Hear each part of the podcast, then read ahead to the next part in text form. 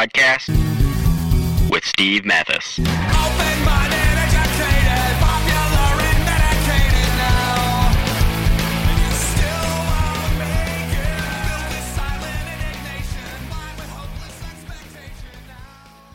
Welcome to the Pulp MX podcast show. I'm your host Steve Matthes, and uh, this podcast is uh, it's about me. So um, that's a little switch, I guess. With me on the line is uh, is a guy uh, from Baltimore named John, who goes on Twitter as a Gavin MX. John, what's up? Steve, what's going on? I'm I'm doing good. I'm uh, happy you sat down with me to do this podcast. Uh, like I said, I met you at Buds, and I had an idea to do a podcast of your career. Uh-huh. Um, Yeah. I I know that, that everyone knows your career kind of in a in a mixed and match way, like like in a Pulp Fiction kind of way, and I thought it would be good to put it all in order and uh, make sense of the whole story. Yeah, like to me, everybody, it's like me doing. I've never done a podcast with Tim Ferry uh, about his career because we did one once. The sound quality wasn't very good, and it sucked because um, I already knew everything about him, so I didn't feel like um, anybody would be interested, you know. And I kind of feel the same way about my podcast. It's like there's a lot to, you know, there's a lot to uh, to know about uh, uh, me, but I, I've talked so much and I've written so much that I feel like it's it's not necessary. But you you hounded me, you kept on me, so congratulations. Well, well, thanks. I mean, look, people like the show. People like you most of all. So I think that your hardcore fans, the people that just listen to Pulp MX not only for the information, but just because they like you as a guy, uh, want to know more stuff about you. I think probably one of the most common questions you get from people is what how do you get a, a, a motocross industry job and, and stuff like that. I'm sure you probably get tired of answering that question or can't think of anything original. So this is, I thought this would answer a lot of questions for those people and just people that want to know more about you because you've been around in what I consider the golden era of, of motocross. That's just because I'm 27 years old. So the Right. 90s was, you know, the time I, I listened or I, I watched. But uh, I think you got a lot of answers for people that want to know more of the inside stuff. Um, yeah, actually, funny you say that. Uh, two emails in the last two days about how people. One guy has a degree uh, in something and wants to get in, in the industry, and the other guy just wants to be a media guy. So that's funny you say that. Two in the last two days. I get it a lot. Right. Well, uh, yeah, like you said, though, I mean, you thought this might have been a bad idea, but uh, I, I trolled Twitter and asked people for uh, questions that they might have, Uh-huh. and uh, I've got uh, tons and tons of replies. Two, two total. Uh, Moser and O'Rourke were the only people that had questions. Um, but Right. uh, you know, it's okay. well, how, how many followers do you have? How many? I got like uh, almost eighty, but you know, Yeah. it, most of them are like spam anyway. So. It's tough to get follow, get uh, a lot of feedback when you have 80 followers. I have 6,500 and I can't even get feedback, you know? So, Well, thanks for being so humble about it. I uh, appreciate that. uh, but uh, uh, all right, let's uh, let's get going. What uh, what do you want to know? What do you want me to All talk to you about? Well, uh, like I said, people like you, people like the show. I mean, are you are you starting to get noticed around more frequently than you used to? Or are you are you getting noticed on the street kissing babies and things like that? Uh, no, no, definitely not. Uh, um, nothing, you know, locally here in Vegas. When I go to the races, it's it's kind of cool. Like every couple, every every weekend's a few people, pictures and stuff, and people telling me how they love the show, and the show's uh, um, uh, catching on. It's really catching on. I'm really surprised actually how good it's going. To be honest. Um, Right. I mean, is it weird having fans? Does it get uncomfortable? I mean, you got you got people calling your house at all hours. They want to come over and watch the show, and you don't do a background check on them, and uh, they might be. Yeah, I know, huh? They could come over and uh, and I won't even have time to set the rape code. Right, and Yeah. and you seem you know pretty humble enough to let them over. I mean, half the time I, I listen to the show and I'm like, why is he entertaining this guy? And you're like, yeah, give him my address, let him come on over. I mean, when I met you at Buds, you gave me your phone number. You don't know who you don't know who the hell I am. Yeah, I know. I thought I thought you were a pretty down to earth guy to to be like that. So does it get uncomfortable for you or or what? No, no, yeah, I'm fine. I mean, I, I really don't think I'm anything special, to be honest. I don't think I'm that good of a writer. Um, I have this little uh, niche that I made with podcasting, but I'm not that good at that because I keep getting told that I say yeah, no, um, over and over. So, you know, I just I don't have an ego, and and one thing that bugs me about the industry is there's a lot of people who have egos, and it just bugs the shit out of me. Whether it's a media guy or a rider or a mechanic or whatever, it's like we're not we're not curing cancer. We're not doing the uh, um, you know we're not splitting atoms here. So.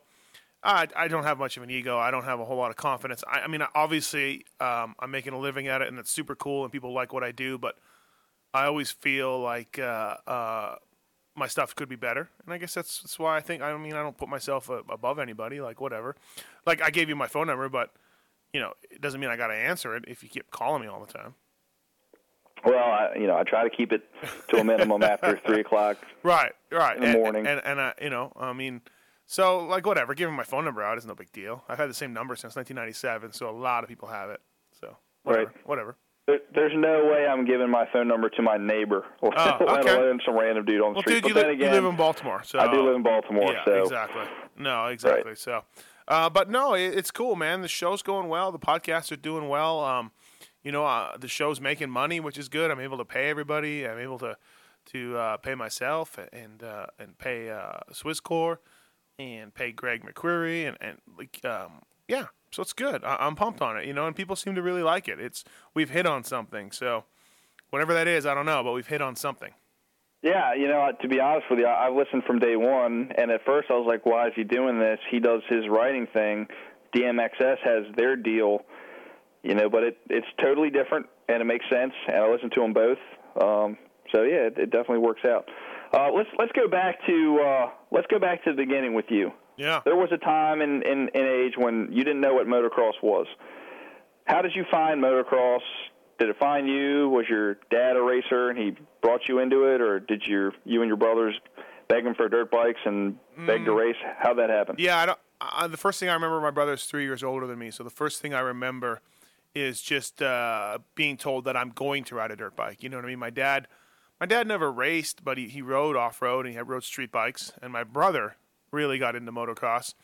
And from you know, like I said, the first memory I have is being super young and just my dad saying, "Okay, we're gonna go riding. Here, here's your bike, Indian 50 automatic. Um, you know, there's your bike. Go ride it." So, uh, and then for for the first few years, I remember not really being into it. I raced BMX a little bit when I was a kid, and dirt bikes were like, ah, whatever. You know what I mean? It wasn't like the end all and be all for me. And my brother was the gnarly one who loved it and was super passionate about it. But then, uh, you know, as I got to be eight, nine, ten years old, I started getting more into it, and then. Uh, and we were a full-on family going to the races and racing every weekend. Right. So, so your dad, uh, he was a mini dad. What's your best all-time mini dad story? Um, well, I know that I know he kept you on an 80 too long. Oh yeah, he did. And he did. Uh, we were uh, yeah, chasing. We were, your Biffy helmets. We were but, chasing- Uh, what, what's your best story? we were chasing the elusive Manitoba 80cc title, and it, it, it we could never get it. We lost it by two points one year. Um, yeah, he. I mean, he he was hard on me for sure. Him and my brother. He he was really hard on my brother. He would uh, they would get into lots lots of fights about racing and this and that. My brother, my dad was pretty gnarly. Uh, he got better with me. My brother quit when he was like 16, 17, and he was better with me. He learned his lesson a little bit, but he still was was gnarly. Like, um, if I did well in the race and I got back to the van, there'd be he'd be there with water for me and, and to take my bike and put it on the stand and everything.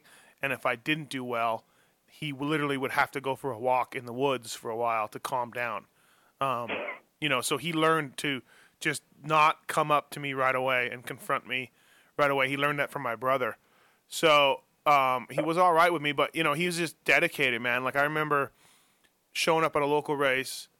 It had poured the night before. I was racing three bikes, and it was super hot. And I remember that dude changing six tires and six sprock and, and three sprockets for the mud. And then I went out and practice. Track dried up, and he changed six tires and three sprockets back for the new track conditions on all three dirt bikes, and just sweating like a stuck pig, and like it was super hot. And I just remember thinking to myself, "This guy's gnarly. Like, I don't really, I can run with mud tires, Dad. You know what I mean? But he just wanted me to have the the best uh, setup for, for for the track. So uh, he was gnarly, no doubt about it. Right. So then he does all that. You come back. You think you did good, and you go, "Where's Dad?" Uh, he's in the woods. Yeah, he's in the Oh, woods. I, guess I Um, didn't do so good. right, exactly. Uh, I won. I won a lot as a local amateur guy in the '80s, and and in in C- and in, in Canada, you got to go to C class. You can't. you don't go to B class like in the states or down here. So you know, through C class and B class, I- I won a lot. So basically, if I didn't win, that's when he wouldn't come back. You know, um, but uh, yeah, as we all know, four Manitoba titles. Right. So was was the was the Blair Morgan race the uh, the highlight of your racing career? Your racing career, other than the, uh, no, titles? no, because when I was, I beat Blair quite a bit. He's uh, one or two years younger than me, and I used to travel over to Saskatchewan, the next province where he raced, and I would beat him a lot. I'd race there two, three times in the spring, and then I raced some arena crosses in the big cities, like halftime show, you know, and uh, I would beat him all, all the time. So it was really no big deal to beat him. And then all of a sudden, I went, I went back to Blair's home province as a B rider, I think, and he got really fast over one winter, and I don't think I ever saw him that day. And I was like, "Oh shit!" Like this dude got fast. But so yeah, beating him that day, like on that videotape that that I have, and how awesome is that? That uh, Darcy Lawrence, Dar- man, I hope I didn't get his name wrong. I think it's Darcy Lawrence. Uh, got me that videotape because that thing has provided me with me and many others with many laughs. But Right. right. no, it wasn't. Yeah. It wasn't a huge deal to beat him. Well, like you said, you got it on tape, and that's that's really all you need, you know. so anyway, um, Yeah, yeah. so you were you were a pretty typical amateur. I mean, it looks like you had lots of random brands of bikes. Yeah. You ran lots of stickers, even if you Right. didn't have the sponsorship. absolutely. Yeah. Um, I'm sure you ran into issues with your dad being cheap. I know I did. Um, No, my- a, no, you my probably dad- had a pipe dream of being a pro, like like most of us did. So, what what was the squirreliest thing that you probably did or or you know came across with you and your dad racing? No, I mean my dad was not cheap at all. He he, if anything, he was gnarly. Like it was just like anything I needed. Like we we had like the the Retta Lins of Canada, you know, the amateur national championships in Toronto, outside of Toronto, which is 24 hour drive. My dad found out there was a local race on this track three weeks before the Loretta Lynn's race. So we drove 24 hours straight to this track, raced it, packed up, went from there up to Quebec, another 15 hours, raced uh, the next weekend at a little mini state race, and then drove back down to the Loretta Lynn's track, only to find out they leveled it and built almost a brand new one for the for the national. So like it never it never benefited me. I, I spent winters. I spent uh, the winter of '89 for for a month. I spent the winter of '88. No, the winter of '89, the winter of '90, the winter of '91 in California or Florida, and by winter I mean one or two months riding, and meant much of that was spent on my dad's dime.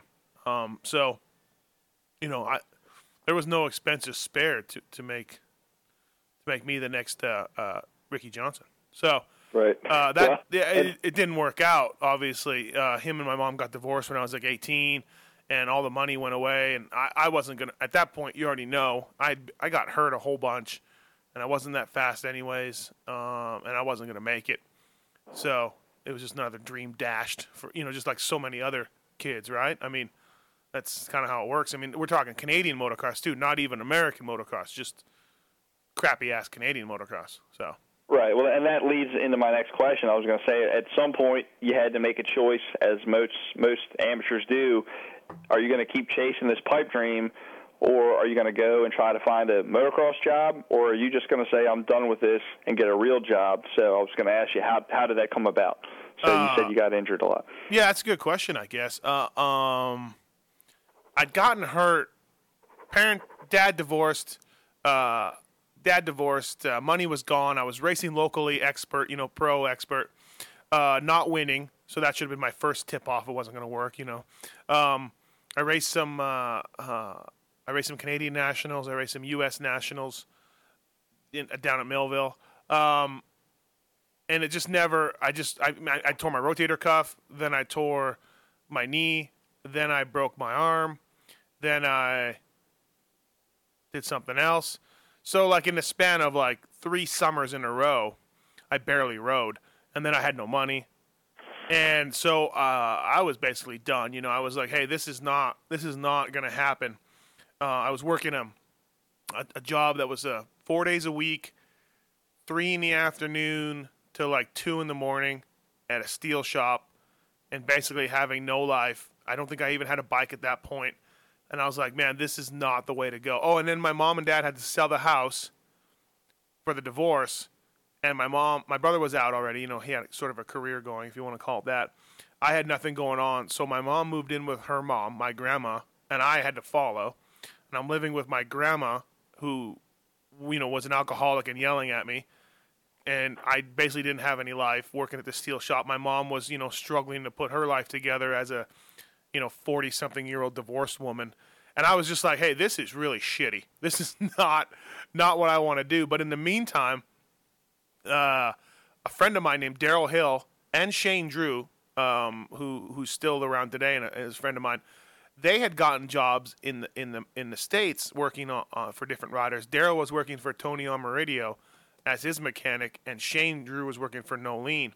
And I went to Millville not even racing anymore. Just went down to hang out, and I hung out with those guys for a weekend, and I was like, "This is what I want to do. I I, I want to travel. You know, I'm still a fan. I'm still a, a, super fan. You know, I'm reading all the magazines. I'm I'm, I'm into it.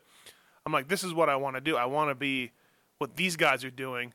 You know, at the time, it, their deal looked pretty sweet. Now, now looking back, it was cheeseball because you know you talk right. to those guys, but that's what I want to do. So then I started thinking, well, I want to be a mechanic down in the USA. That was right. That was just I had to do it. I just really wanted to do it. Right. I mean, and and that was '96, correct? Yeah, '95 was when I started trying to do it a little bit. '96 was uh, Shane Drew was working for Kyle Lewis, and uh, I was still doing the machine shop. Oh no, you know what? I gotten laid off um, from the machine shop, so I couldn't even keep that shitty job. Uh, my grandma was yelling at me. Um, well, and you when, when did you had this the the bike shop right? I, yeah, Steve I, Cycle. Yeah, I had my. Where was that at? That was uh, Steve Cycle was uh, a three year thing from uh, 91, 92, and ninety three. It was I was 16, 17, 18 years old, and uh, I had this shop, a little aftermarket accessory shop. But once my dad devo- decided that he didn't want anything to do with sort of myself or my mom or anything all the funding sort of went away. We were partners in it, I guess you'd say. I was working it. He was doing the the service work and you know keeping the shop alive. But once he split, the sales just weren't there. Like I think I grossed, yeah, I grossed fifty or sixty thousand. You know, each year I was there. That's gross. You know, so it was just a small shop. It wasn't it wasn't doing much. Um, so that by the time I wanted to be a, a mechanic, that the shop was long gone, and I was in debt. I was I don't know. I was, uh, I was seven, 18 years old and like twenty thousand dollars in debt. So from this shop that I tried to keep going after my dad split. Um, mm-hmm. so I just realized that I wanted to be a, mechanic, and this was '96. I had been laid off from my steel job where I was grinding boy, um, and I just called Shane Drew and said, "Hey, w- what do I got to do? What what what? I want to do what you do." And he was like, "Well, well." He's like, first of all, there's nobody that's going to hire you if you just sit on your couch in Winnipeg, Manitoba, Canada.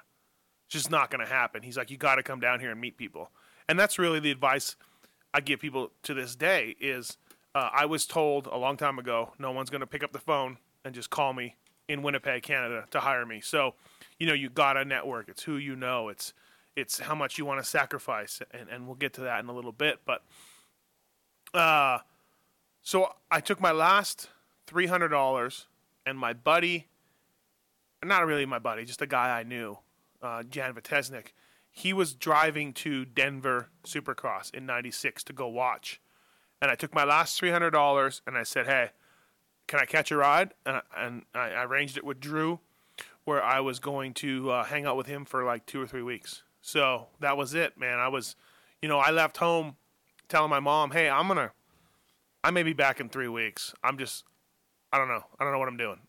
so we'll see you right. see you in three weeks or or whatever, you know. And um, and then you never came back.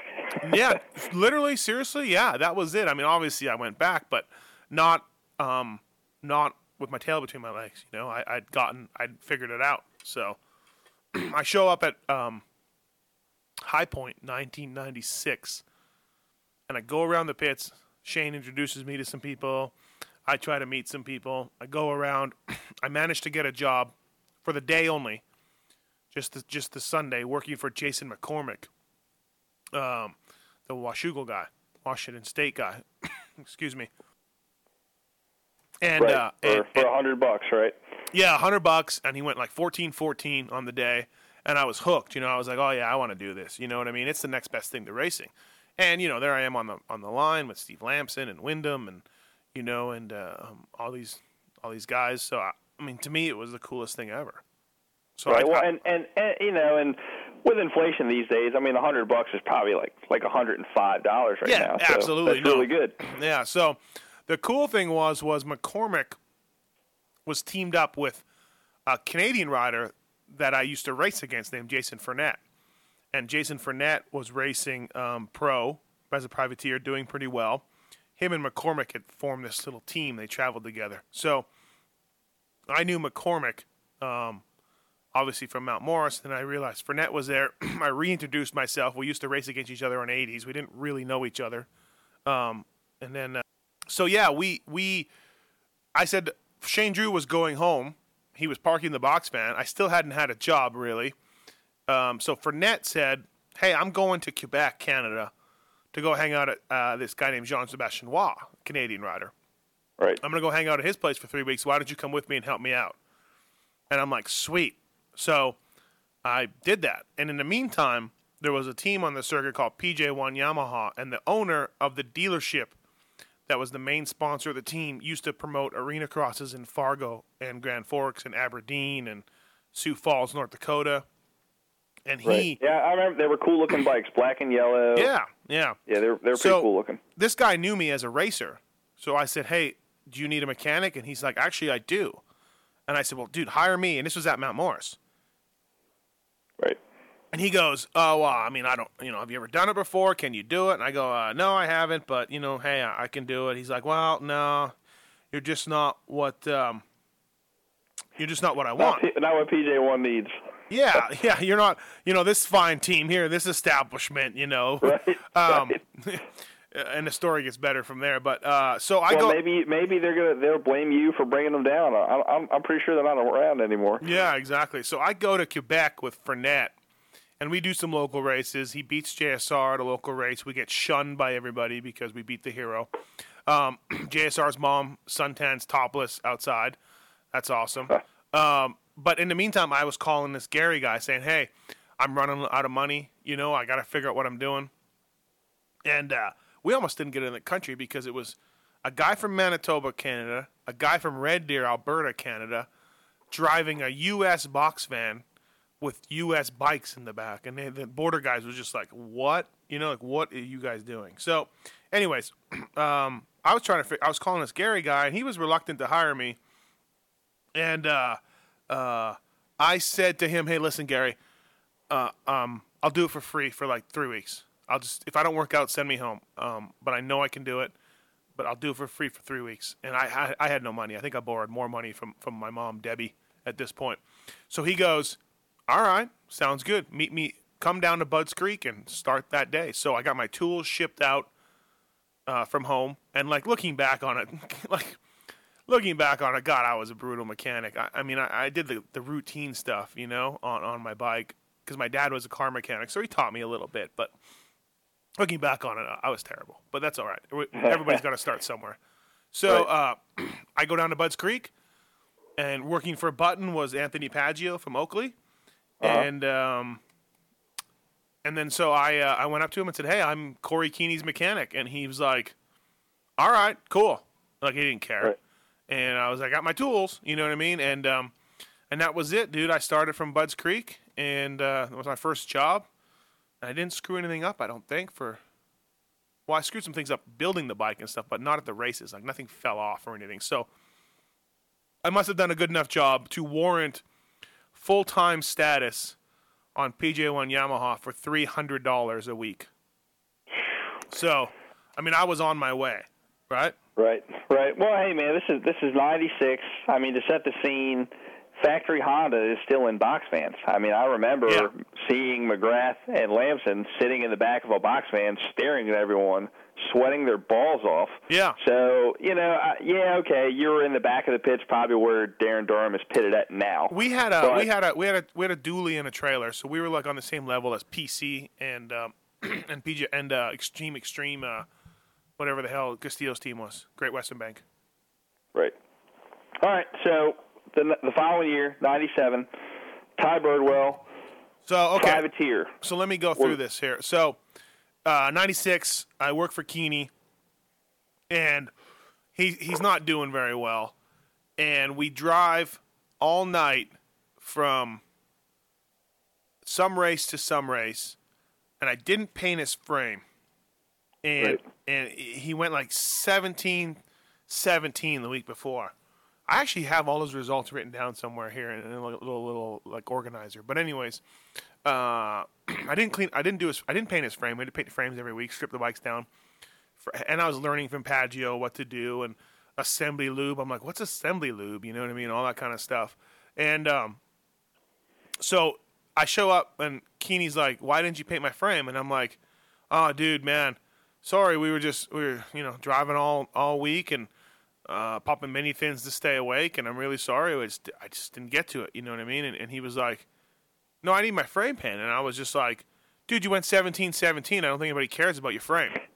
And, and that was it. That that was all she wrote. I, I I worked that race, and the next race was Unadilla, and I show up Saturday morning for practice, or maybe this was Friday when practices were on Friday. I don't remember. And I show up, and he there's his dad, and he goes, "Yeah, my dad's my mechanic from now on." And I'm like, "All right, Right. on, way to go, Dick. That's awesome." Um, so I was out of a job just like that. Uh, he he wasn't uh, no longer wanted me. So then Sean Kalos, who was on the team, needed a mechanic. He was sort of doing it himself or bringing a buddy. So I worked for Kalos for two races. Then he broke his thumb at Troy, and I took him out on a golf cart out to his car parked in Troy, Ohio. He parked it out by the road because he wanted to get out and catch his flight. That dude used to show up five minutes before his practice, and then after the, by the time I got back to the pits after the after the moto, he was gone with a little note, thanks, please check clutch or whatever, like just gone. And uh, I dropped him off. He had a broken thumb. I said, "Hey, that thing's probably broken." He goes, "Yeah, I think it is." And I go, well, "Maybe we'll see you next week." He's like, "Maybe," and I never talked to him ever again. Um, so that was it for me. I was done after Washougal. Uh, I went to Victoria, Canada, after to go work for my buddy Daryl selling furniture. Um, he had an oak furniture business, and I was selling furniture and delivering furniture, and and um, out in Victoria on Vancouver Island, which was super nice part of the the country. And uh, meanwhile, I was just trying to get on with another team. And my buddy Fernet, who I'd now become pretty close with, he knew this privateer named Ty Birdwell who needed a mechanic and recommended me. And I was back. I was back in. And thanks to Fernet for saying, hey, Birdwell, you should hire this guy. So he was national number uh, 88.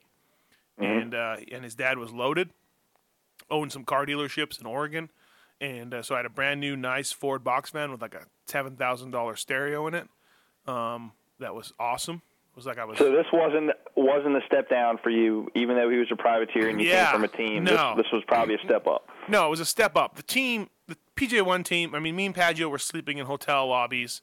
Credit card wasn't working. We had to wait for the owner to put money on the credit card to buy gas, the next tank of gas. Uh, I wasn't getting paid. You know, all this stuff. Was, it, the team was slowly, as the season was going on, it was just falling to pieces. And the only thing that was keeping it around was Button was doing good and probably putting his own money into it, you know? Right. So uh, yeah, the team was falling apart. So the, the thing with Birdwell was sweet. Like it was pretty much, you know, everything I needed, parts wise, bike wise, and all that kind of stuff. And uh, you know, so yeah, right. it was, Okay. yeah, it was it was uh, it was all right. I mean, Birdwell was a great guy. His family was really nice. He he was talented, but he had you know he didn't work. He didn't work at it.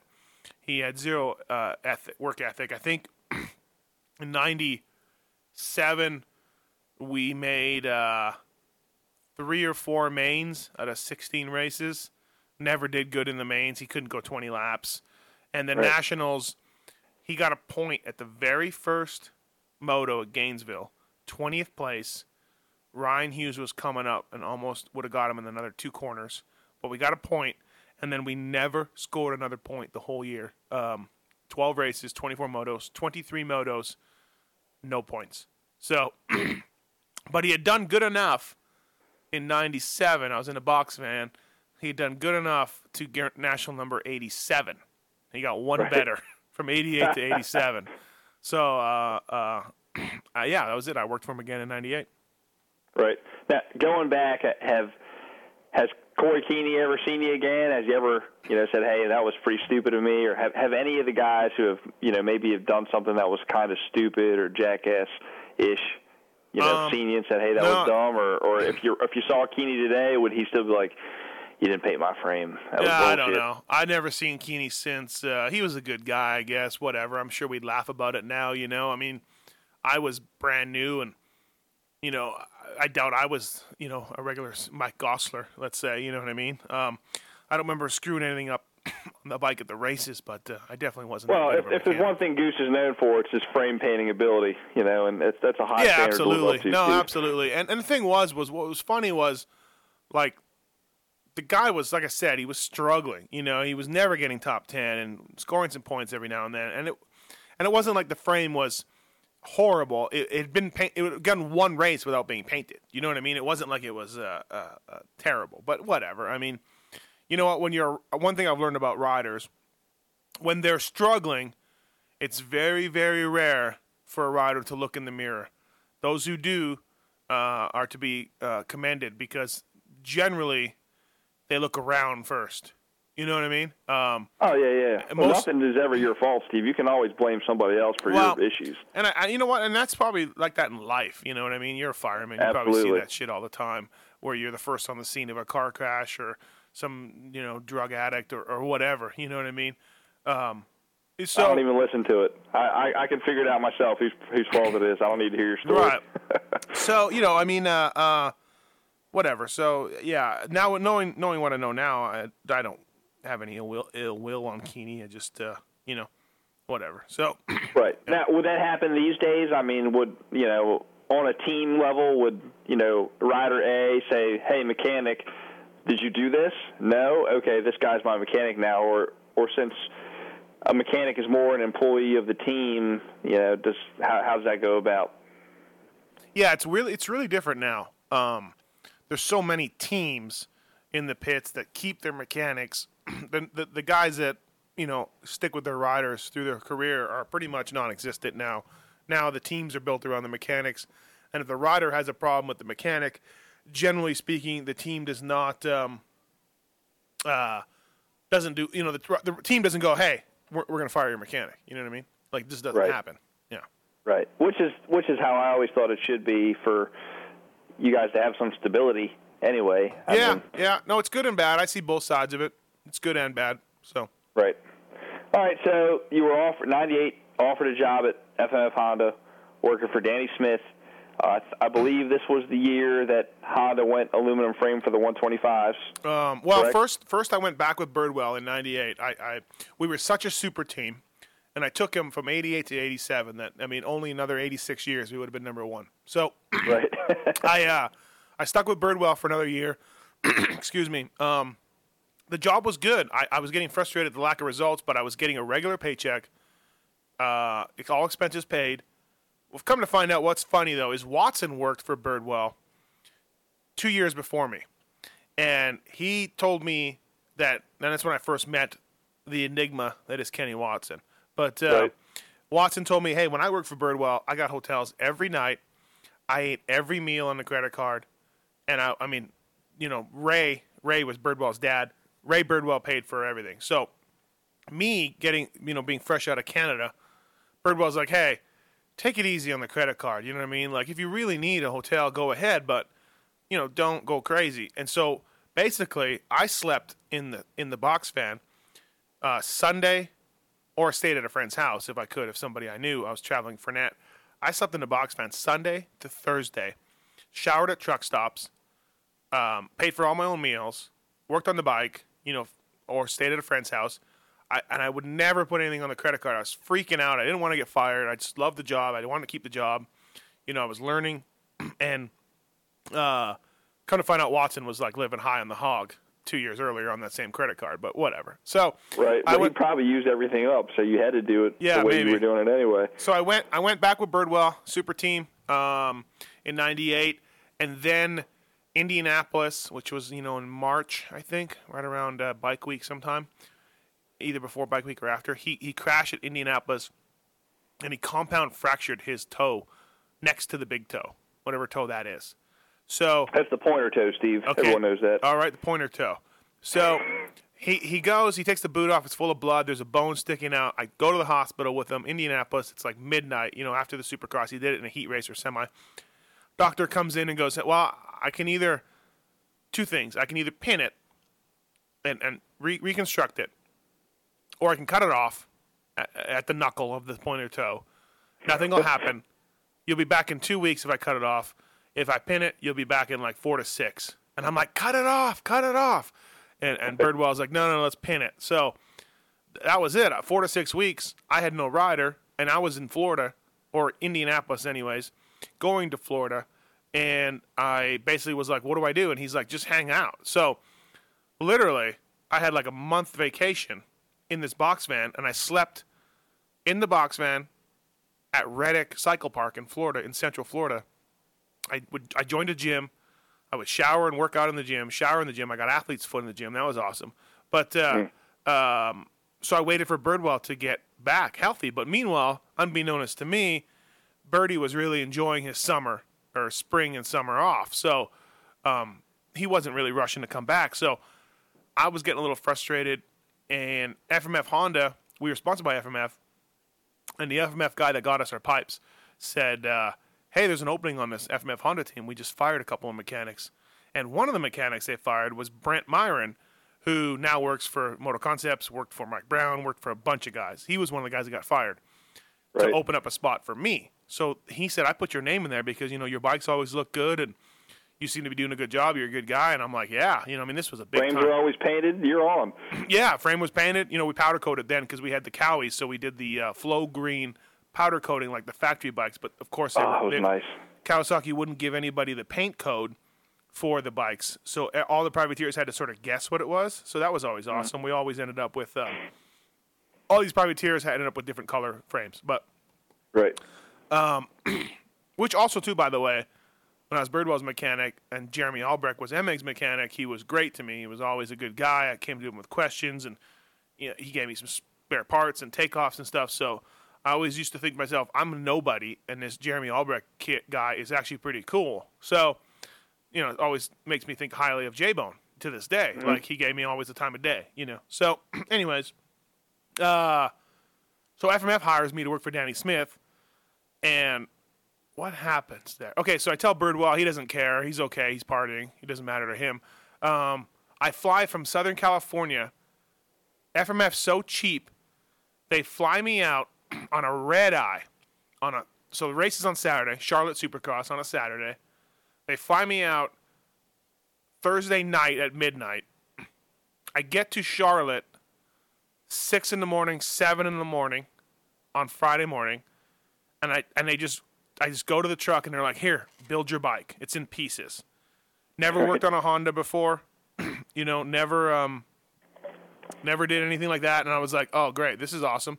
Tired as all fuck all, you know, just tired, and uh, and I build the bike, and I'm just like, "Well, where does this bolt go?" I just got, I mean, somebody had tore it down for me, so it was in pieces. So I was like, "Okay, well, I guess I'll figure where this bolt goes and where this goes." So it was really tough um, to to step right in, and I had pressure. I mean, they're official Honda support team, so um, I didn't. No, what happened? Um, yeah, I, I, I bolted the front sprocket on, and it was all good. It was all tight. The next day, practice goes okay, whatever, everything goes okay. In the heat race, Danny Smith's front sprocket falls off, and Oh. and I'm like, oh great, but it was tight. It, uh, but I'm like, oh great. So he, uh, we go back. We don't figure we we we put a new bolt in or something. I think he makes it through the night, whatever, gets sixth or seventh. Turns out that the old mechanic, whoever worked on the bike, was air gunning the bolt in to the main shaft, to the counter shaft, I should say, and was mushing the threads up. He was putting so much torque on it with an air gun, so it was giving you like a false a false tightness on the bolt. Right. So it really wasn't my fault that this is Honda had analyzed this, and then, but of course Danny Smith doesn't know this. You know, Danny Smith just thinks I'm an idiot, or nobody Right. tells Danny. So it kind of was. I got off on the wrong foot, and it never got. I never got on the right foot with that team. Like, and through some of my own faults, but you know, the team was disorganized. They said to me, "Hey, uh, there's a house you can live in that we have for the race team that you can live in in Southern California. Um, so you don't need to find a place or anything. I wasn't making any money still, you know. Right. And uh, so I go to first time back in California. I go to this house, and there's literally ten South Africans that work FMF support that are living in this house, and they basically tell me there's no room for me. We don't know who you are. You can't live here. And I'm like, but they told me. Too bad. Where are you going to sleep? We're everywhere. There's South Africans everywhere. So, um, so I, uh, I end up going buying an air mattress and sleeping in the race shop down in Torrance, and it was super dark, and there was rats and stuff in there. But I closed an office door. It was an old office building. Closed an office door. Slept in there. There was a shower in there, thankfully, and I slept in the race shop for you know months, and uh, miserable as all hell. But I just wanted to do it that bad, dude. I just, you know, I just wanted to be a mechanic on a race team so bad. I was going to do anything, you know, and that's part of the reason why foreigners. There's a lot of foreigners that are mechanics, and that's part of the reason why foreigners are so successful. I think because they want to do it so bad, and there's no distractions that they that they just work out. They have to work out. Do you know what I mean? Right, right.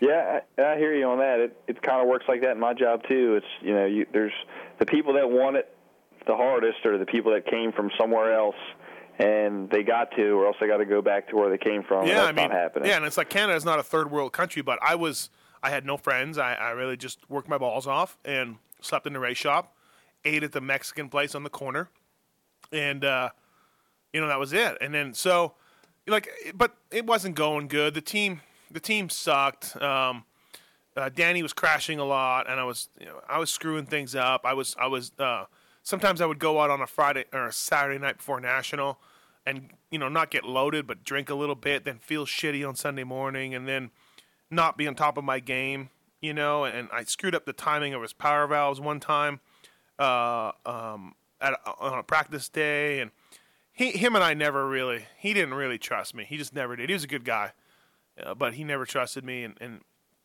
it didn't go well for me. The first big high pressure job that I got, I was like, oh shit! Like I felt like I was always one step behind, you know. So right. um, Budds Creek again. I started at Budds Creek in '96. Budds Creek '98, your home track. right. Uh, Danny blows out his knee in the LCQ. This is after um, his motor blew up in the heat race to qualify for the motos, and it turns out I put the wrong circlip in, but I grabbed the circlip from. We had like a cardboard box full of circlips, right. and I just grabbed a circlip out of there. And so the Honda guys came to me, and it was one of them was Dan Bentley, who's still there today, and is a good friend of mine. Hey, they said, "Where'd you get the circlip from?" And I go, "I got it from that box over there." So they go, and they measure every circlip in the box, and there is no other circlip that is the like the one that I put in that they said was too small. right. And I go, listen, where do you think I'm? Do you think I'm pooping out this circlip? Wh- Where do you think I would have got it from? Like, just another example of just like shit that went sideways, um, at some point, you know, for me. So, um, you know, basically, uh, I was just never worked out. So Danny tore up his knee. I got back to Southern California. FMF sent me to uh, Loretta Lynn's to um, to do Honda support over there, and uh, when I got back, they fired me, which I knew was coming anyways. Right. Uh, when that team came out, I thought they were trying to make a run at PC. I, I thought they were going to be like Geico is today, and then I guess it just didn't happen. So, were, how bad were those bikes? I mean, so Well- 98, 125s. I think first year for the aluminum frame. The 250s already had a bad reputation. Yeah, the, How bike, bad the, were those the bikes? bikes weren't very good. You can ask Pingree; he was on that team with me. Uh, the bikes Right. weren't very good. what funny was, we had Terry Varner doing the motors. He worked at FMF then, and then Mi- there was a guy named Mike Hooker that worked at Honda, and I guess the story was when FMF got the deal, they went to Varner, dropped off Lamson's motor from when he won the national championship, and said, "Copy this. This Right. works." And apparently Varner thought that's shit. I can do better. And so Uh-huh. we used to like as a mechanic, Varner would be like, "Hey, what what what um what jetting do you have on your bike?" And uh you tell him and he'd be like, "Who told you that?" And we'd be like, uh, "Mike Hooker told us to put that in." "Oh, no, no, no, no. No, no. Mike Hooker's an idiot. Put this in."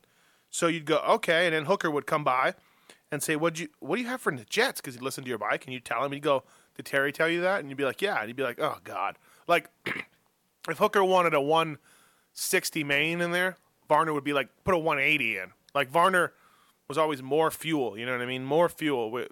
Hooker was always less. So Uh-huh. the team wasn't run very well. It wasn't organized well.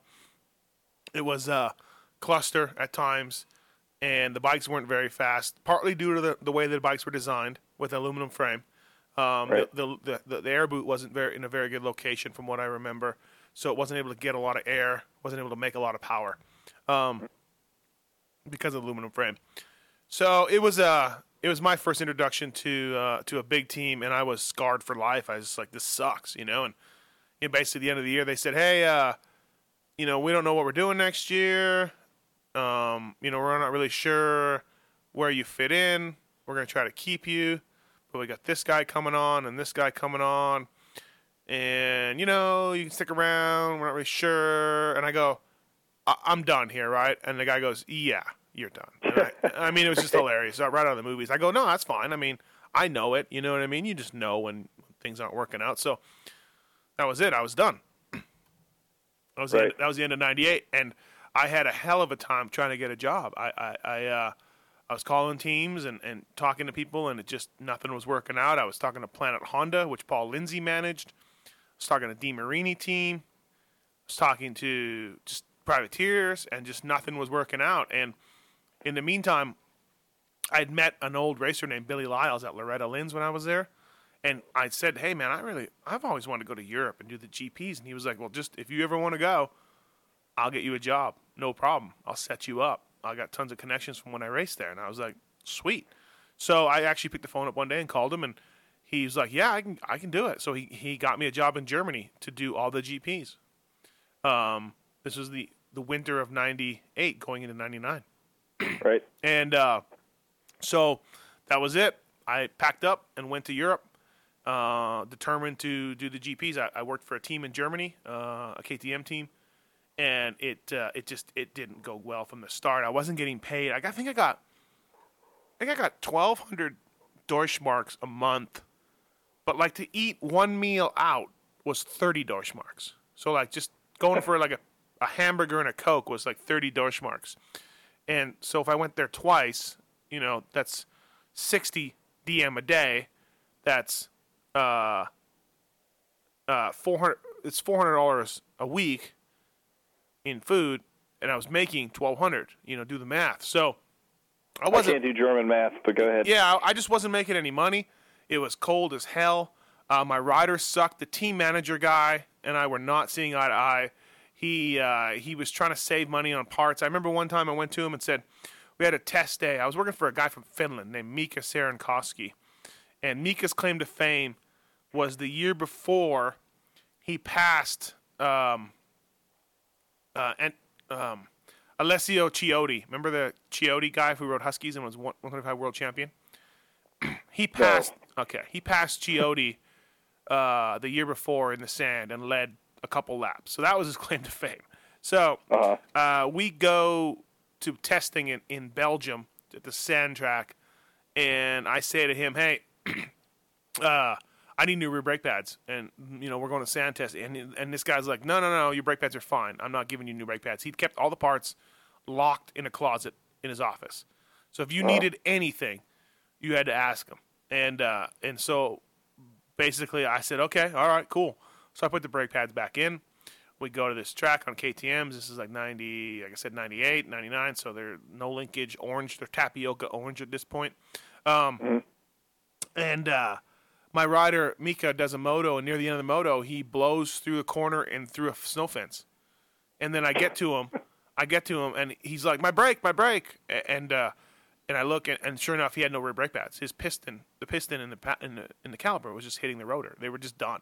And Oh, uh, that doesn't work for stopping, huh? Right. And so I was like, you know, F this. Like, you know, I kind of got into it with the guy and I said, you know, you can't, you can't do that. And it makes me look bad and this and that. And, uh, and, you know, we kind of got into an argument and it just, it wasn't working out over there. I was homesick. There was no, there was dial up internet and I couldn't really figure out how to, how to work. So I really had no connection to the, to the outside world. And, um, I just knew, and I also too, I just, the riders complained about this guy, the team, the team owner, and I knew this thing wasn't going to work. And apparently, we were going to do all the GPs, but you know, I, I don't really know. And so, at the end of January, I checked my pager, my U.S. pager.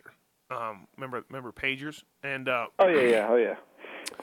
checked my pager, and there was a message on there from two days before from a guy at Noleen Yamaha who said, "Hey, uh, uh, we have Tim Ferry riding for us, and his mechanic just quit, and his mechanic, who was Dave Dye, a friend of mine still, rec- Uh-huh. recommended you for the job, uh, and we want to know if you're still interested." And I'm like, "Oh my god, this is like fate." So Right. I call the dude back, and I don't know what time it was in Germany, but whatever. I call the dude back. I'm like, yes, I want the job. He goes, uh, yeah, you want it, and you can have it. Just you know, come to Anaheim this weekend. And I'm like, all right, I'll take it. But I didn't tell the guy I was in Germany. I left that part Right. out. Uh, so I got a ticket. I think I had an open-ended ticket. I think I knew that it, w- it may go bad this Germany thing. So I think I bought an open-ended ticket or something. So, anyways, uh, I went to the shop the next day. And at the end of the day, I was packing up my tools, and uh, the, the the the mechanic I worked with, a French guy, was like, "What are you doing?" Because I was like packing up all my tools, you know. And he, I, I said, uh, "I'm just taking these home to clean. You know, I'm just taking these taking these home to clean them up." And uh, he's like, "Oh, okay." Meanwhile, I was out of there. You know, I went at the end of the day. I went to my boss, and the guy just said, "Hey, I'm not happy. This thing's not working out. I'm I'm I'm out of here." So, got on a flight, flew back from Germany uh, to LAX, and that morning, Friday morning, Tim Ferry picked me up from LAX as his new mechanic, not ever knowing me before. Right. So the the connection was made, and uh, he took picked me up, took me straight to uh, Anaheim for practice on Friday, and the bike Right. was built, and that's it. We he got tenth the next night at Anaheim, and uh, it was on. He was top privateer that year, '99, and I guess maybe I was learn hitting my stride as a mechanic. I was learning a little bit more, and maybe I was a little better and taking it a little more seriously because FMF Honda was such a screw up. Um, And there's actually a story about my FMF days on PulpMX if you just search. Um, and uh, so yeah, that was it. Um, I started working for Timmy and driving a box van, and I was back down to like four hundred dollars a month or a week. I mean, for Noleen, and it was we were dump by the end of the Supercross series, we were dumping our own money into it uh, to get the thing going, and things weren't getting paid, and checks were bouncing, and Timmy and I, Timmy was doing so well that we were just keeping it going because, you know, we had to. And eventually, uh, Larry Brooks picked up Ferry at for Chaparral Yamaha for the outdoors after the Right. first two rounds. Right. Um, so I, I And mean, this was the McGrath Chaparral Yamaha. Yeah. Not this was not the the Chaparral that had you know four different brands under No, the no, yeah, this was and Brooks McGrath. was managing and racing. McGrath and Lamson uh, were Right. team, but McGrath obviously wasn't doing the outdoors then. So, um, yeah, so that was it. Picked us up, and we did the rest of the outdoors. I think Red Dog got a sixth or something uh, outdoors that season in two fifties, and uh, he got ninth in Supercross, top privateer, Right. and that was it. This I mean, was- now I was This now was I was year back. of you your know? uh, your your great Al Bundy story. Once scored four touchdowns in one game at Polk High. Your your Summercross win. Yeah, yeah, ninety nine summer cross. We uh, we didn't want to do the race. It was in the middle of the nationals, and it was a one off race at the at the uh, at the um, Coliseum. And McGrath was like the only guy going, and uh, other than that, it was like Mike Craig, Pedro Gonzalez. Uh, you know, not a lot of heavy hitters. And I guess the rumor was it was twenty five grand to win the purse. It was a huge purse, and uh, the rumor was the guy paid the promoter paid McGrath fifty grand and said, "You can't win the purse because the the, the, the the the second place was ten grand. It was a big drop off, twenty five to ten. You know. Yeah. So the promoter said, "Listen, you're going to win this race. I'm going to pay you fifty grand. You can't win the twenty five, um, and I'm going to just you know have to pay ten thousand dollars to the winner to the second place guy. That's all I'm going to have to pay." Well, he paid McGrath fifty grand, and Red Dog won twenty five grand, and there was no summer cross after that because I think the guy lost a ton of money. Um, but yeah, it was good. Uh, McGrath was winning until the very end, and then uh, uh, he crashed. I like to say while Ferry was pressuring him, but he really wasn't. Um, And we won. Yeah, it was cool. It was, it was and I, I, I, legend was born, right? right. Now, now, going back, Ferry went from the Noleen team to the Chaparral team. Now, I thought I remember that Noleen team going outdoors. So did he just leave and get a better deal, or what? no, what there was there? no no, there was no Nolene team. It was me and him and a box fan. We did Glen Helen and Hangtown, and he went. I think he went 11, 10, 10, 10 in four motos on the Noleen Yamaha. Then we went to a Chaparral Yamaha for the round three, and he got he went six six at Mount Morris, and Okay. uh, and so the bike was way better, pro circuit motor, Enzo suspension, and the first time Red Dog rode it, he almost looped it out. Uh, he was everywhere he went. It was just it was way better bike, and Brooks was is uh, is a good manager, intense as all hell, and um, you know I think Brooks really helped Timmy out that much that year a lot. So Right. Now, at the end of that year, he fired you. Yeah, I uh, and it was so funny because they they brought me along as a mechanic because they needed a mechanic, but no one. Dave Dameron, who who owns Chaparral, is the cheapest MFer in the world. Um, Huh. He wanted the truck driver to save the water bottles and refilled all the old water bottles with the hotel sinks because he was spending too much money on water. There was sandwich meat in the cooler that was only for McGrath, I guess, in the supercrosses. You know, like everybody else got one kind of sandwich meat, and McGrath got the good kind. Um, so Dave inherited my pay, which was whatever four hundred a week, but he told he told the truck driver, "Hey, this guy has to." I drove in the semi with the driver, who is now Brian Barnhart from drives Kawasaki now. I drove with him. and He hated me. I was like this guy just put on him. I didn't get any hotels paid for. I didn't get any travel paid for. I was literally like, hey, hey, congratulations, you're on Chaparral Yamaha, Jeremy McGrath's team. Uh, yeah, you'll be sleeping in the bunk in the semi, and you get no hotels. Right. So it sucked. Like for me, it was terrible. The only good thing was that, uh, oh, and, and Lamson's mechanic Jerry Campbell, he didn't like me either because I don't know, just they didn't like me. Him and Larry and Big B were tight, and I'm this stupid kid that's asking a lot of questions, and Timmy's doing really well, and and, and so my deal itself wasn't good. Timmy's deal worked out good, and, and he was doing well. So, but I was sleeping. The truck driver would Brian would be like, "Hey, I'm getting a hotel tonight." But Dave Dameron said I could, and I'm like, "Oh, sweet. Yeah, you're not. You're sleeping in the truck." And I'm like, "Oh, can I shower?" in it? no.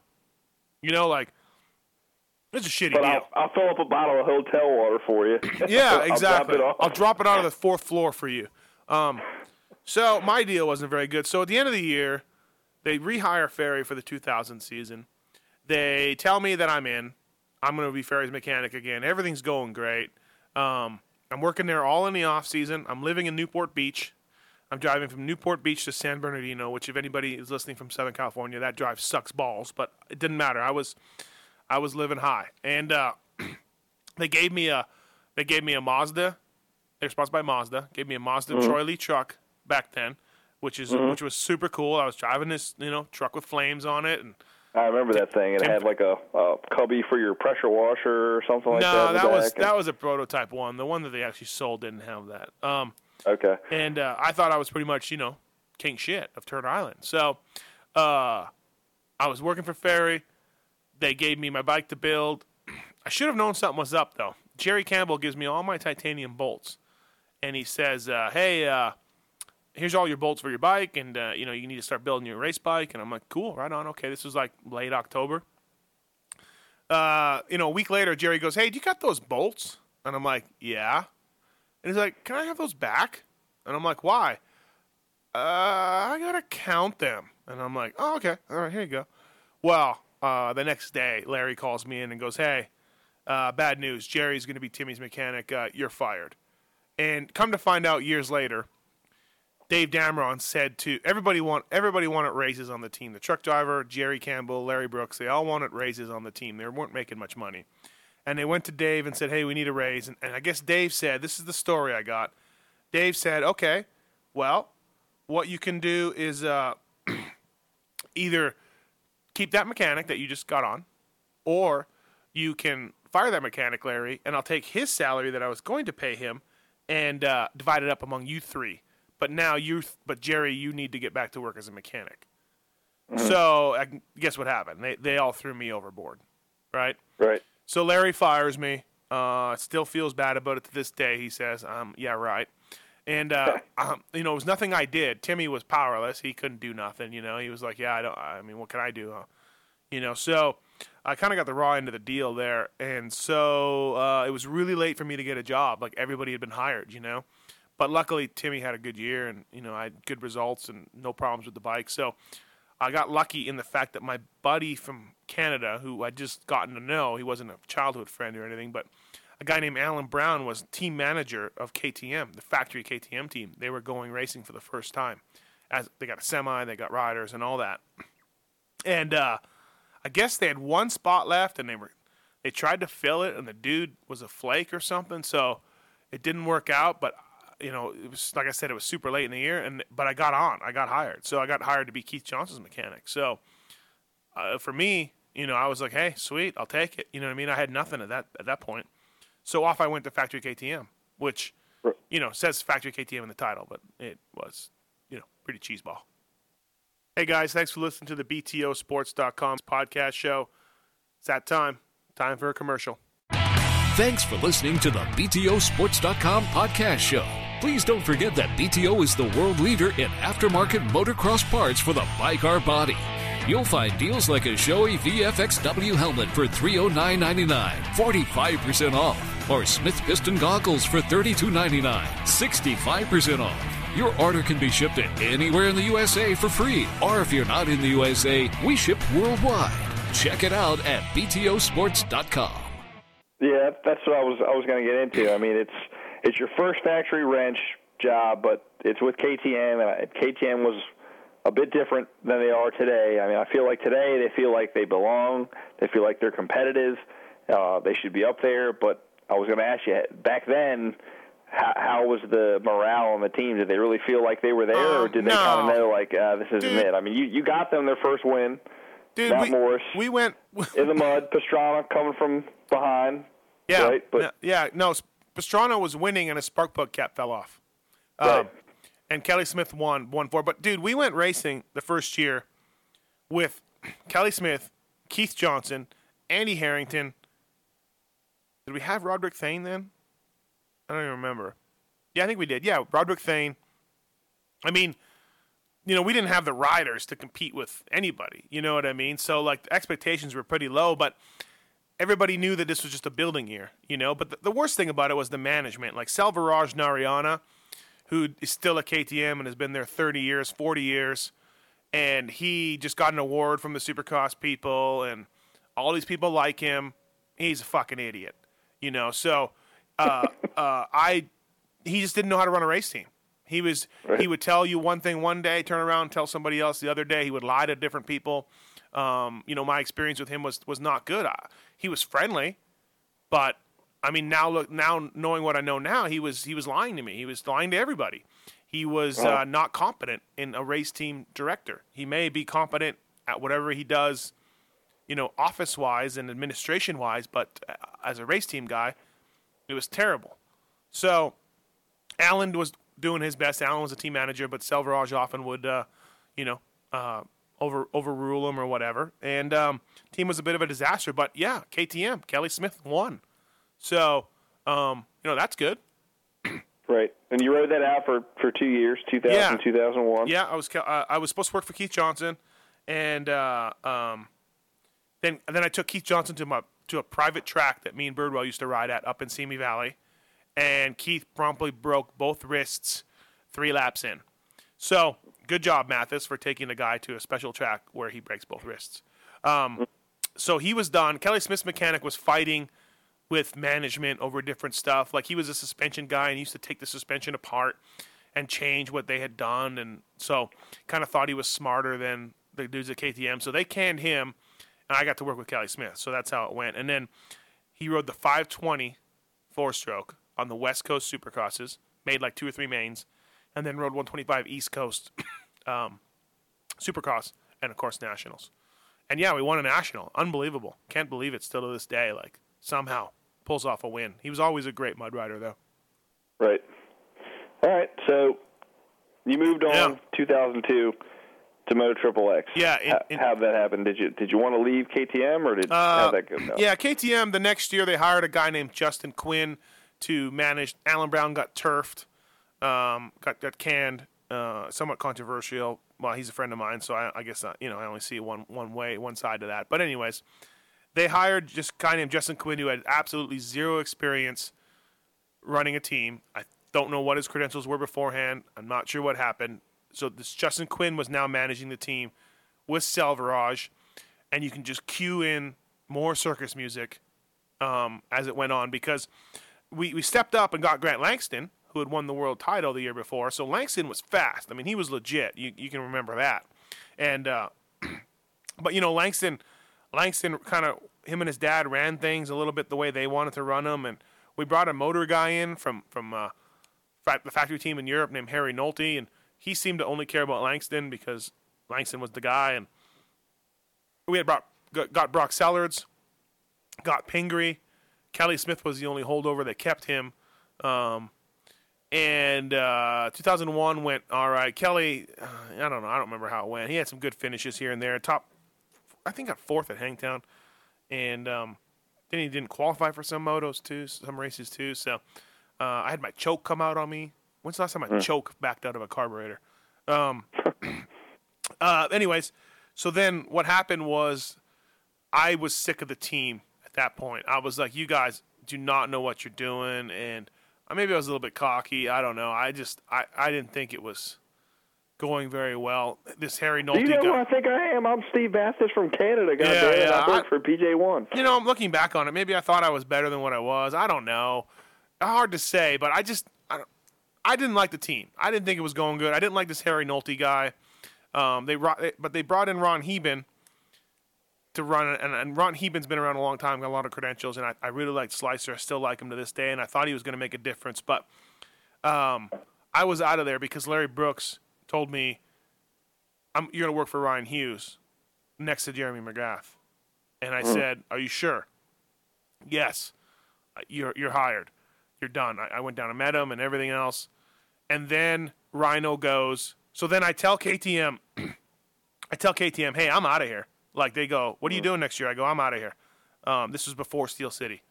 I go, uh, I I got another job. So you know, I'll work Steel City and I'll work a couple weeks after, and then I'm out of there because Larry Brooks told me I'm good.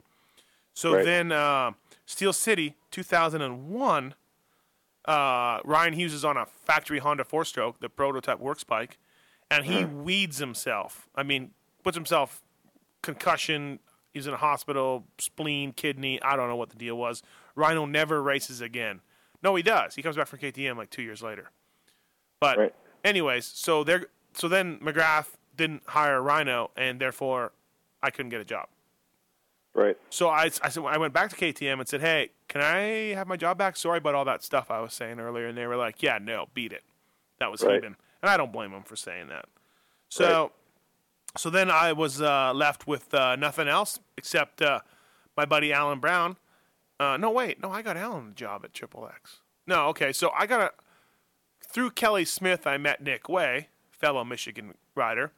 Nick Wey needed a mechanic at Moto Triple X. He had left Yamaha Troy to go ride Moto Triple X the next year, and I needed a job, and so we hooked up that way. So then I started working for Nick at Moto Triple X, and then I ended up getting my buddy Alan Brown a job working for Kyle Lewis that same year on Moto Triple X.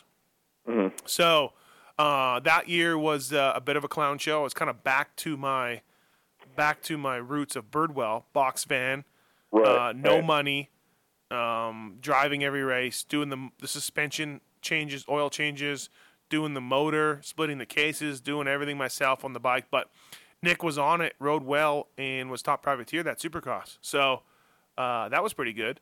You know, it was another good year um, for, for for us. But behind the scenes, it was a shit show. You know. Right. Yeah, I was going to say. I mean, that team looked, you know, okay on the outside, but I'm sure, Yeah. like you said, it was a, it was a, a, clown car on the inside, and you Yeah. guys were just holding it together. Absolutely. So Lewis was good though. Outdoors, we go outdoors, and Nick tore his knee up practicing for the outdoor season, and he missed. He was going to miss the first three or four races, and the triple, the owner of Triple X is like, "Hey, uh, I can't pay you," and I go, "Hey, I can't work here," and he goes, "He goes, okay." Like he was just wanting me to just. Nick was coming back. It wasn't like he, you know, he didn't lapse into a coma, and we didn't know what was going to happen to him. He was coming back in three or four weeks.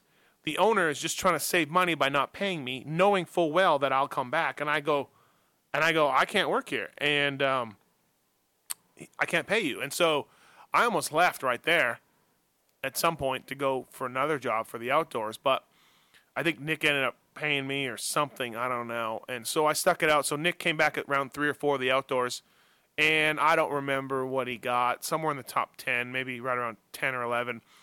Uh, but Kyle Lewis killed it all summer on a CRF 450. He was top five all the time. So the team, Triple X team. I mean, we had Larry Ward too, who who who uh, was right up front in the 250 Nationals, and then Nick and uh, Kyle. I mean, it was a solid team, just held together with bubble gum and zip ties, you know. But Right. we did a good job, all of us, and the riders and mechanics. So at the end of 02, Nick was get, got a ride with Mach 1 Yamaha, and Ferry, Ferry's mechanic at Factory Yamaha, he had moved on to Factory Yamaha. Ferry's mechanic was quitting, and he pushed for me, and they told him, We don't want to hire that guy. And Timmy said, "No, you have to hire him. You have to. He's my buddy. You have to. You have to get him." And they said, "We want another guy." And and Timmy, to his credit, he, I mean, this is what he told me. Anyways, he was like, "Nope, nope, I want this guy." So I was sitting in Michigan with my with my then girlfriend, now wife, Pookie, Right. and we were at a Mexican restaurant when my phone rang, and it was Jimmy Perry from Factory Yamaha saying, uh, "Hey, we want to talk to you about working for Tim Ferry next year." And I was like, "Sweet," because Nick, you know, I was already going. Yeah, I don't think Nick, Nick, I was going to stay with Nick. I had no problems. We got along good. Uh, he drove me nuts sometimes, but um, we got along pretty good. And uh, Well, that's what I was going to ask you. On, on a side note, with Nick Wey, I can't help but notice your relationship now with Nick is not the same it is with Timmy. I mean, I know you guys have some drama going on this instant, but it's not the same with Nick. And I know you've had to be critical of him recently, um, but it's just it's not the same. What, what what's up with that? Well, I- mean, I only worked for Nick one year. You know, I worked for Timmy for four. Um, just Timmy and I got along better. Nick and I get along great. We we, we did. We got along good. Um, there were he's he's a he's a he's a hard he's not an easy guy to work for. You can ask any mechanic that that and uh, so we got into it a few times. Uh, there was a he, he kept burning at the shit out of his clutches uh, in Supercross, and I was switching clutches and oil, and I was calling Hinson, and I was I was taking the adjuster off his bar, and I was like, dude, there's nothing else. I split his cases. The, the one of the, the, the, the main shaft uh, bearing was sealed on a Yamaha, and, I, and I, somebody Dave Chase at Pro Circuit told me to peel that peel the seal off to let more oil in. I did all of that stuff, and he was burning up clutches bad, to the fact that at the end of 20 laps, he could barely bike would barely move. And I go, listen, dude. I've talked to Hinson. I've talked to Maxima. I've talked to Pro Circuit. I am doing everything I can, and and you need to lay off the clutch, and that just wasn't acceptable to him, you know. And uh, and so we got into it a few times, and but um, no, I lived I lived uh, in an apartment like five minutes from his house, and we spent New Year's Eve together, building a bike in the garage. We spent Christmas Day building a bike in the garage. We spent Nick and I spent so much time together. It was ridiculous. You know what I mean? Like that was that was it. So we're no, we're good friends. He's got a great family. It's just you're right. I mean, I'm not a bro with him, but we text every now and then and we call and like, you know, I mean, whatever. So, Well, it's got it's got to be hard. I mean, you you got to be critical of him. You know, especially now his his result his results aren't as good as he wants them to be, or anyone who's a fan of him wants them to be. And you, you've had to write some things about him, like with the tie loop deal. And I thought he might have been pretty pissed about that.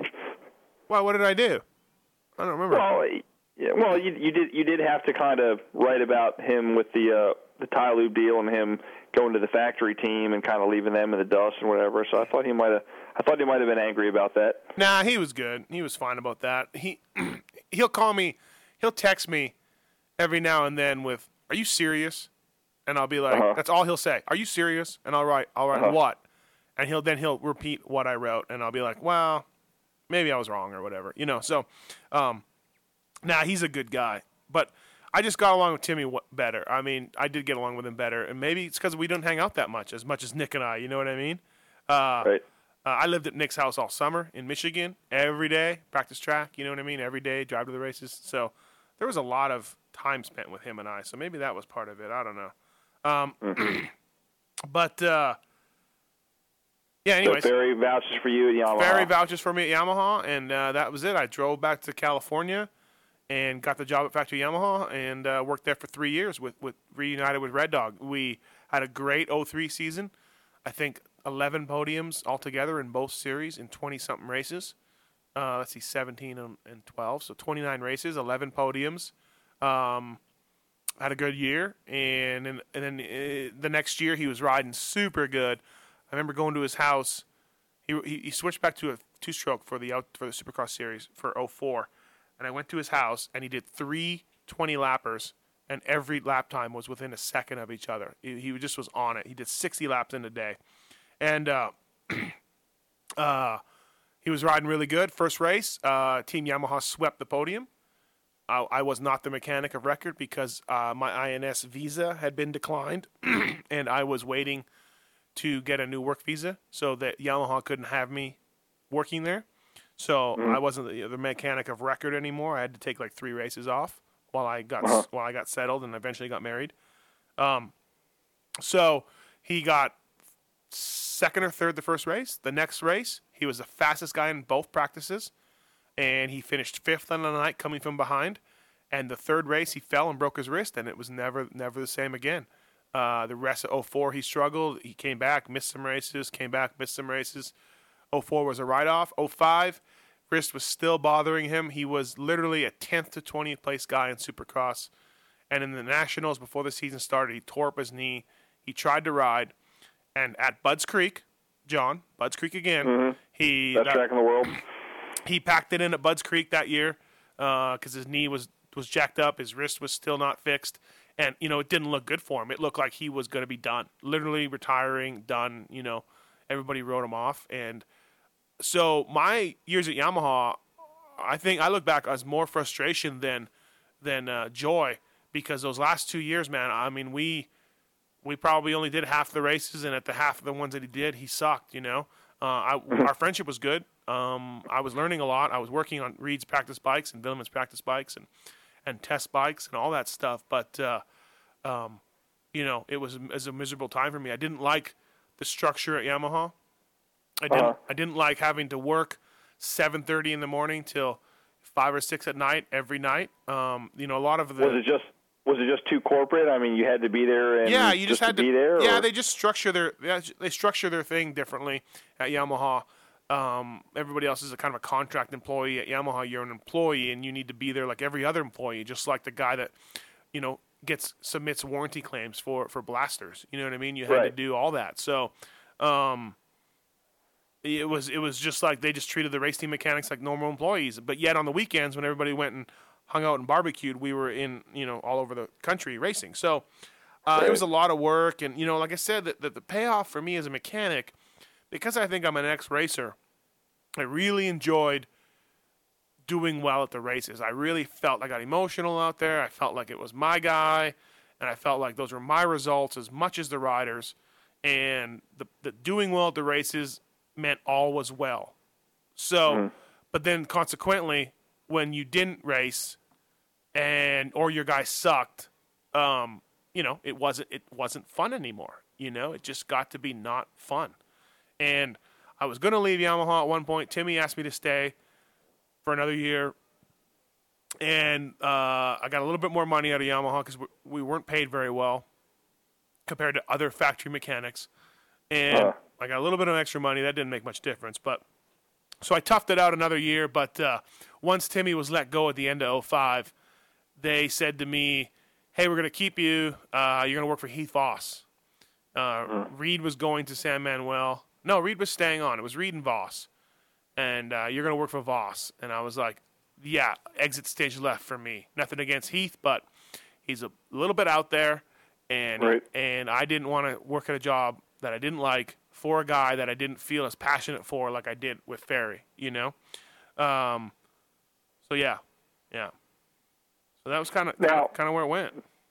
For for me, in my head, and you've touched on this lightly before, I always felt that Yamaha and Honda were always the two factory teams that were kind of in the dick measuring contest. Who was it that always had the extra inch on the other guy? Who always made the first move? Who was always jealous of the other team? You know, Oh well, I mean, Honda was where it's at. They, I mean, they killed us, you know.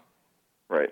You know, I mean, it's just definitely, uh, yeah. Uh, they they they uh, they killed us. They had magnesium carburetors. They had bikes that were aluminum frames. They had bikes that were on the weight limit.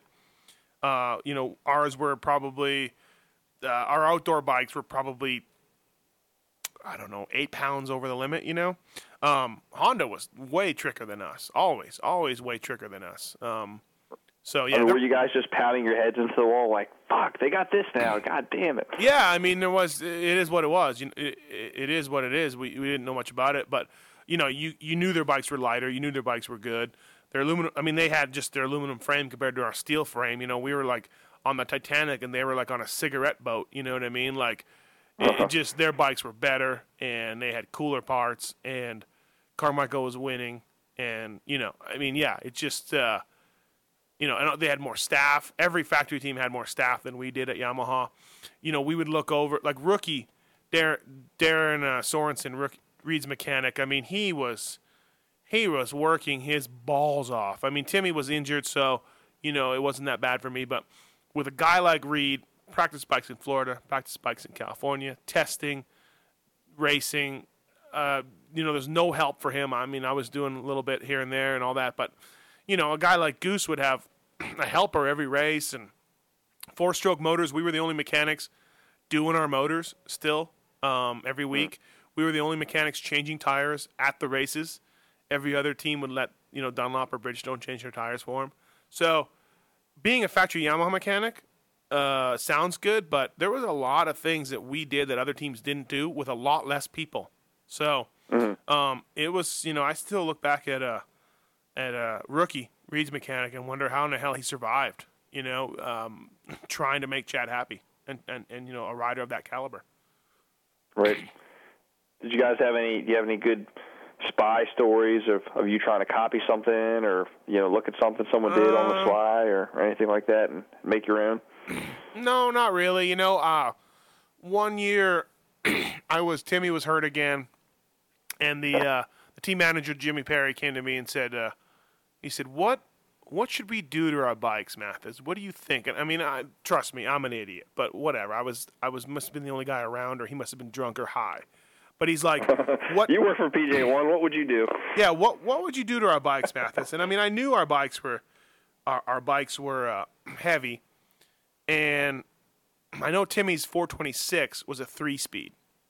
So I said to Jimmy, I'm like, well, we got to get these things lighter, and we got to make them turn better. So I say, let's make a three speed, and let's uh, let's lower the radiators to try to make the, get these things to turn because you'd be surprised lowering the radiators and moving the motor mounts and dropping the motor a little bit make a difference. They all they all make a big difference to, to guys at this level. So that was it. So we did that. We, I was cool. I was I was I was right there working on all that, figuring out you know uh, the weight differences, figuring out how to lower a radiator with some help and with lots of machinist guys. But turns out then Dr. D copied our thing that we use on our race bikes to sell after shortly after, you know. But um, you know, I was cool. I was kind of on the cutting edge of that, and Supermoto was starting to get really big, and we had Mark Burkhart and Doug Henry, and so with Timmy hurt, I was Supermoto guy, and I was widening swing arms, and I was I was spending all day on the dyno. I remember spending four or five days straight, eight to ten hours in the dyno room, uh, with just pistons and cams and heads and pipes and carburetors and air boots. And McCarty, Keith McCarty, was just like, try everything, you know, and print me out every dyno chart of what you've tried and what you did. And I just spent all those hours on the dyno and just, you know, matched carburetors, this carburetor with this head and these cams and and then okay, this carburetor with this boot and this cam. You know what I mean? Like, so I learned a lot. I learned a ton um, while I was there, and I spent a lot of time on the dyno and a lot of time sort of engineering stuff and tinkering with stuff, and, and it was really cool that aspect. I love doing that kind of stuff, but the uh, the whole you know, hey, uh, Matthes, uh, split these cases and you know refresh all the bearings and, and, and go put new gears in the transmission and rebuild the motor. I was just bored. You know, it was just not that I'm super smart, like I said, I'm an idiot, but it just got to be monotonous, you know. So the time right. I spent in the dyno room was super cool and awesome, but it didn't happen all the time. Mm-hmm. Now, I called in to the Pulp Show one time and I asked this question. I asked, what was the most cheese ball, duct tape, and zip tie story that you have had in your career? You didn't really have one for me, but you did tell me at Factory Yamaha they once sent you out for duct tape to go purchase at Walmart. What was that for? I don't remember telling you that story. Really? It happened. Well, we had no, but we had special duct tape from Japan. It was like forty bucks a roll. It was super good uh-huh. duct tape. So I don't know why I would have said that to you. Okay. Um, I remember have a good story, uh, uh, uh, something that the fans would be surprised to, to hear of, like you know, a factory team would holy shit, I can't believe they had to duct tape that because they didn't have anything else, or they had to zip tie um, that, or not really. You know. But one time, one time, a mechanic on the team uh, stripped out an oil line bolt really bad at the races, and uh, there was aluminum everywhere. Um, from trying to get this bolt in, it wasn't me, I swear to God, but um, it was what happened. I, I don't know what what the deal was, but Bob Oliver, who's still at Yamaha today and is a great guy and a super smart, genius dude. I'll never forget this. I'm like, oh my God, Bob, we got to split the cases because there's aluminum everywhere. It's going to get in the motor, and it, you know, there's chips, aluminum chips everywhere. And Bob goes, no, you don't have to. Watch this. So what he did, he got he got a ton of red grease, and he packed the hole with grease, grease, grease. He just kept packing grease in there like crazy, down into the oil line spigot, you know, into where the uh-huh. oil goes. And I'm like, what is he doing? He just pack grease, pack grease, pack grease, push, push, push. Then he goes and gets a shop vac, and he vacuums all the grease back out, and all the chips, meanwhile, it's stuck to the grease, right? Uh-huh. So he just vacuumed the grease out and was like, there you go.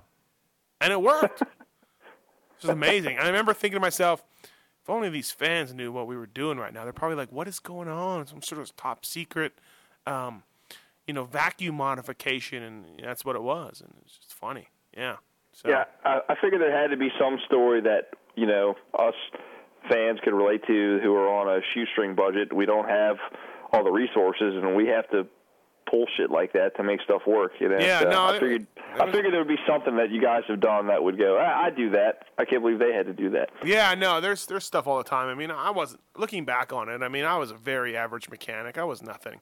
No rocket scientist. You know what I mean? Nothing like that. And I know how the motors work, and I got general philosophies and what works and what doesn't. But there's so many dudes that are smarter than me. But so I used to think to myself like you know, I can't believe I'm a factory Yamaha mechanic. I just can't believe it. You know what I mean? Like, it's just incredible that these idiots hired me. Oh God, I can't believe it. So, you know, I always kind of kept an open mind and tried to tried to learn it, and, and you know, but at the same time, I, you know, I just never really felt like I, you know, was the smartest dude in the room. It was sort of just because I knew Tim Ferry, you know. Right. Well, so. it seems like that's the theme for most of your mechanic career is I knew this guy, he got me here. I knew this yeah, guy, he got well, me here. Think about hey, which dude, is just I guess life, right? Right. Think about like I got a, I got a buddy who's uh, a dry, in, in fireman guy. He's a Louis in in the fire fireman uh, in a fire hall or whatever. He drives a truck. He couldn't get on a fire department. Couldn't get on. Couldn't get couldn't get on. This was years ago, twenty years ago, fifteen years ago. He married uh-huh. the chief's daughter. He met the, right. the, fire chief's daughter. He married her. Uh, he got on the fire department right away after that. Right. You know what I mean? It's just like all who you know. right? And and luckily, I mean, you got to still your performance as a, uh, as a, whatever you do has to, has to be okay. But life's all about that, you know, and that's what's hard to tell these dudes who email me looking looking for a job. Like, dude, I don't know what to tell you. You just, just got to make it happen. You got to meet these dudes. I mean, you know, I had my brother come down with me one time. I think FMF Honda days. My brother comes down from Canada to hang out with his younger brother, who's this f- superstar mechanic. And at the end of like a week, he's like, I could never do what you do. Because I'm sleeping on a floor. I'm working 12 hours, 15 hours a day. Um, you know, I'm traveling everywhere. I, he's just like, I could never do that. And so, you know, how do you tell somebody in email, hey, it's it's really who you know, and then it's a lot of sacrifice and a lot of things. I can't. T- I had no physical address for two or three years. I lived in gear bags. I had all my belongings in a gear bag, and uh, and I would do laundromat. And I would sleep in sh- truck stops, and I would shower at truck stops, and I would sleep in the off season. I would sleep at a guy's house for a month until I noticed he got tired of me, and then I would move on. Um, you know what I mean? So like, these are all things that I think a lot of people wouldn't do. That's all. Right. They just wouldn't do it. They're just like, no, no, I want to go home every night. I want to watch, you know, CSI every night and whatever. So uh, it's hard to say to these people. You just gotta really want it, man. You just really gotta want it. Right, right. Well, and like you said, it's it's all in who you know. But those guys that you knew wouldn't say, "Hey, I know this guy." If you were a shitbag, Right, You know, exactly. There's lots of no. guys I know that I wouldn't recommend for shit. Right, yeah, exactly. They're going to make me look like an asshole. Yeah, you gotta somewhat hold it together, right? So, Right. um, so, so yeah, yeah I, you, you maybe felt like you should have been a factory Yamaha mechanic, but you know what? Someone put you there because yeah, yeah, yeah. you know, no, they, someone they put me there, do it. and So- then and you know what? Half the guys on the team were probably thinking the same shit too. I when- shouldn't be here right now. right, and then when the spotlight comes up, I somehow performed. You know what I mean? I somehow managed to do the job. So, uh, Right. yeah, Right. All right. So, 07, you're done. You, you, No, you kind uh, of 06. explained. oh six. You At the end of 05, I'm done. The end of 05, I'm done. Oh, and of 05. Okay. and you get a Parts Unlimited gig. Yeah, I uh, my buddy Lou Lopez again with the buddy, right? I uh, Right. I called him. I said, "What? I want to get out of this mechanicking thing. What what do I got to do? What can I do?" And he was like, uh, "Well, he's like, uh, you know, we're hiring to do these different jobs, and I think you'd be really good with your mechanical background, and you know, you're a personable guy. And I used to live with Lou in the Chaparral days when he was the Sunstar sprocket guy. So." again with the with the connections, right? So Lou gets me an interview with Parts Unlimited in Wisconsin, and they hire me to be the FMF brand manager for the year. Um, for, for for for well, not for a year, but for longer. But uh, so basically, it was really weird though. Like I quit, I quit Yamaha right around Thanksgiving, and I feel bad because I definitely strung them on a little bit while trying to get another job, you know. But at the same time, they had a mechanic, Craig Monty, Vuillemin's mechanic. He quit right before Daytona Supercross, so I didn't feel too bad. But they thought I was going to work for Voss. I was trying to get out of there. I finally got the job with Parts Unlimited, and this was like middle of November. I put in my two weeks at Yamaha. I leave around Thanksgiving, and Parts Unlimited says to me, "They're like, hey, it's really slow right now for dealer sales, Christmas holidays. You know, wait till January before you hit the road." And I'm like, "Okay, now it's this. It's November twentieth." They're like, "Yeah, that's fine, no problem. Just stay home." And I'm like, "What? You're gonna pay me?" Very bizarre um, from a guy who was just used to go, go, go. You know, so yeah, I basically represented FMF, Four Parts Unlimited. I traveled to all the races, most of them, anyways. Um, hung out, did the Parts Unlimited showcases on Friday, which were deal- dealers would come and see the product. I would set the product up. I would, I would tell them all about exhausts. I would visit dealers during the week um, in the local area where the race was, and then I would travel with the reps. And um, it was an enjoyable time. It was a lot of travel, though. It was a lot of travel. Um, but I, and I was back with FMF selling their product. The only problem with that was there's a lot of distributors for FMF, so and Parts Unlimited was a little bit more money, and they, and they were a little inflexible on their terms. So a lot of times I would go into a dealer, educate them all about FMF exhausts, and as soon as I leave, they would buy it from another distributor, you know, because they got better terms or they were happier with this guy or whatever. So it was a frustrating process at times. Um, I didn't feel like I was selling enough, you know, uh, um, and it wasn't all my fault. So it was a little frustrating Right. sometimes, but it was a good job. I mean, but I started getting into writing again, you know. Uh, when I worked for Nick Wey, he had a website, and you can still find it on the internet. My writing is still in there. Um, Right. uh, I started writing things down, and uh, I've always been into it. So I started writing more and more, and Racer X Canada started up, and those guys were pumped to have me. Like, I had talked to Donn Maeda at Transworld, and I talked to Davey Coombs, and Davey was like, "Send me something," and Maeda was like, "Hey, I'll send me something," but like nothing ever became of it. Like I did send them something, and it probably sucked balls, so they didn't run it. But the Racer X Right. Canada guys were more than happy to have me write part time for them about the U.S. series. So I just started with that, and you know, it started getting more and more popular. I started getting better at it, and I was still doing the Parts Unlimited thing. And eventually, the Parts Unlimited thing, um, FMF decided they didn't want to do it anymore. It was a co, a, a co, a, a, a co-venture between Parts Unlimited and FMF, where my salary was split in half and my expenses were split. And FMF decided they didn't want to do it. Parts Unlimited came to me and said, "Hey, you, we have an opening for uh, Cobra Street Exhaust, which is like Harley Davidson and stuff." And Right. I just said, "I'm out. I don't want to do it. I, I don't want to do that um, anymore." I said, "Can I can I do the Moose job?" And they were like, "No." And I said, "Okay, uh, all right, I'm done." And uh, I started getting into writing more and more, and that was it. You know, I started doing podcasting. I was all into that, and uh, luckily, you know, I kind of started that in the moto world. You know, I found I found my little niche, and uh, got better and better at it, I guess, and, and started getting better at writing, and you know, t- giving my take on things. And I've always been a little outspoken, and uh, I read a lot. I read a lot of books. I read a lot of magazines, and I, somehow I held it together enough that people started paying me to uh, more and more to uh, to write things. Right. Is this is this where you always thought you'd be? Uh, uh, did you always think, hey, you know, maybe I'm going to get paid for writing stuff down, or did you just Um, kind of end up here? Did your interest change, or or When I- when or I was did you uh, realize this is more you to be a writer? This is what I'm going to do now. Uh, when I was a mechanic, I would read the magazines and the internet when it was kind of coming out, and I'd be like, "These guys are idiots. They don't know what's going on." Like, not everybody, but a lot of people. Do you know what I mean? And I'd be like, "These guys, they have it wrong. That's not what happened. That's not what went down." So I was like, "Man, eh, you know, I could do a better job than that." You know what I mean? And uh, but whatever. Never really thought much about it. But then you know, I'm just such a fan. That's really what I, I mean. I really am. I'm, I'm a fan of the sport and the history, and and so when I started doing stuff with Racer X Canada, I was like, I was like, you know, what I mean, I can just call Ron Lechien up and say I'm interviewing him. Like, I'd just like to talk to Ron Lechien. You know what I mean? Like, Right. never mind for a magazine. It'd just be cool to swap stories about Ron Lechien because I'm a fan.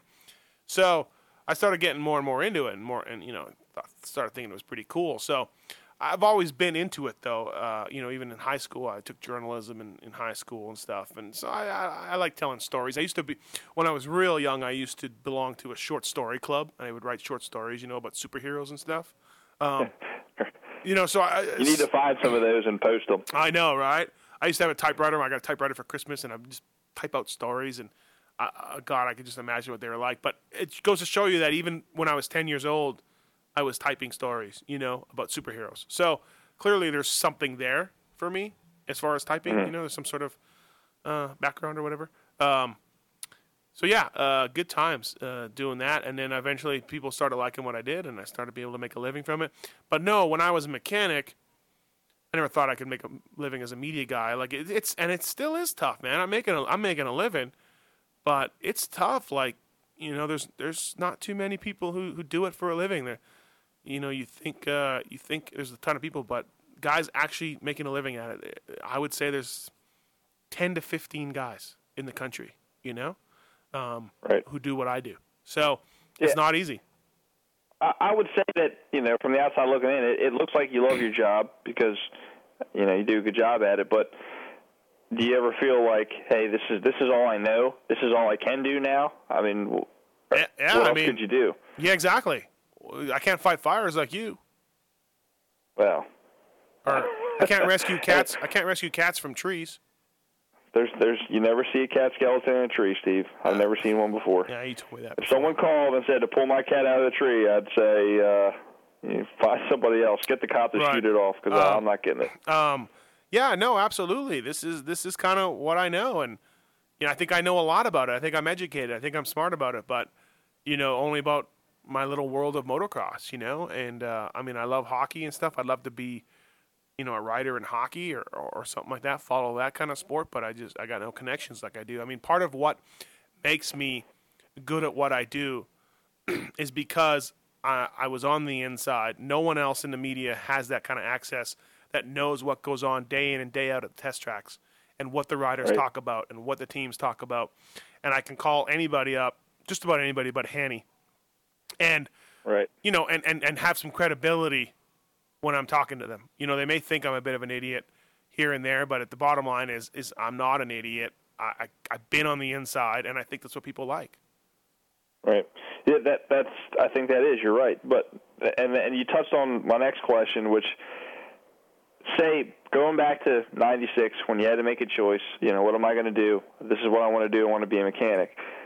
What if you would have made the choice that 99% of us do and go, I got to go find a real job? What would you have done? And don't say hockey because Yeah. you know, that would have been another tough job. And I hate when someone asks a, an athlete, "What would you have done?" and they they pick another professional Yeah, sport yeah, that exactly. they, they said they Well, would I have done. would have That's not the point of the question. I would have Everyone won wants to Wimbledon. know what Yeah. common man job you would have done to make you more human. So, so what would you have done? Dude, I have no clue. I, I don't know what I, I left home when I was 22 years old. I was still trying to find myself. I had no degree, no schooling outside of high school.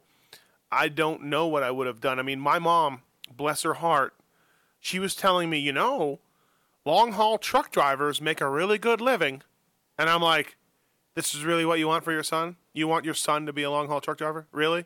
Like, why don't you say doctor or something? You know what I mean? Like, and I'm not bagging on long haul truck driving, but because it does make good money and it is a good living. But I always thought, like, shouldn't I, shouldn't a mom shoot a little higher for her son? you know, uh, but uh, um, you know, she, she, yeah. So I honestly don't know. Maybe I would have been a truck driver. Maybe I would have. I I have no idea. I don't know. You know, all I know is that like my whole life, even when I was a kid, I was uh, I was racing motocross at a high level. I was going to California and Florida when no one else was. You know, as a kid, missing school, getting pulled out of school because my dad thought it was important. My whole life, I felt like I've never done anything by the book. You know what I mean? Like I got buddies that graduated high school and they went straight into university for, and that's called college in Canada, university, and um, went and got a degree uh, in arts and science, and then they went and did their teaching degree, and now they're teachers, and that's sort of how. And then they got married, and then they had kids. You know what I mean? That's how people are supposed to do it. I've never done anything normal. I've always been a little different from the from everybody else. Like as far as, hey, where's Matthes? Uh, he's in Florida riding. He's in California riding.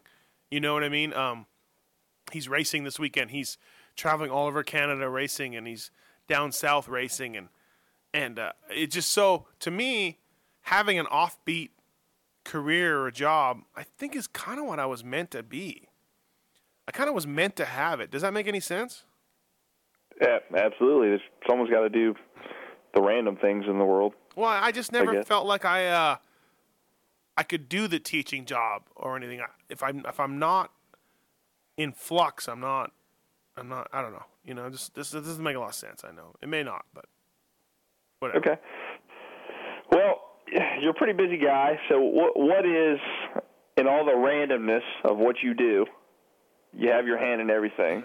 What is the most common day for you? I mean, how much time are you spending a day dealing with motocross and typing out what you saw dur- during the week and on the weekend? And h- how much time do you have to spend sitting in front of your computer on the phone with dum dums like me doing this?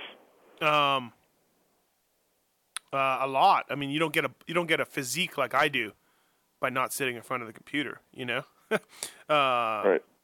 um, you know, but um, I don't know. It depends. It, it, it's uh, the show is you know three or four hours, and it's a couple two or three hours of prep for each show, and that's a lot of my Monday. I start observations on Monday. I finish observations on Tuesday. I do my Racer X stuff during the week. I got Italian freelance work. I, for example, I got to call Dave Prater tomorrow to interview him, and DeCoster as well. Um, it seems like I work a ton. Like my wife is saying, I work too much, and maybe so. But um, um, you know, I, I don't know. It doesn't feel like all like work for me. You know what I mean? I wake up, I'm in my house, I work out of my house. Uh, you know, I take a break here and there to pet a pet a dog, scratch a dog, take him out for a walk. So I don't, I don't know. It's a lot of time. I work a lot, but it doesn't seem like it. You know, at Yamaha, I worked a lot, and, and trust me, it seemed like it. You know, so Right. Right. no, I'm lucky. I'm lucky to have. I'm lucky to do what I do, and um, you know, I, I think uh, I think people uh, you can see it in my work that, that that I feel like I'm lucky. You know what I mean? That I feel like I appreciate what I do. So Right. Now, going to maybe the the harder part of your job, uh, when you have to be critical of somebody, um, most of the time it seems like people understand that that's your job, um, and maybe you're lucky to get a rider that looks at himself and goes, "Yeah, he's right." Maybe you know, maybe he saw something that I need to fix on myself. But Yeah. occasionally, you run into a guy that reads something you write and he says, "You know, that's bullshit. He's making me look bad."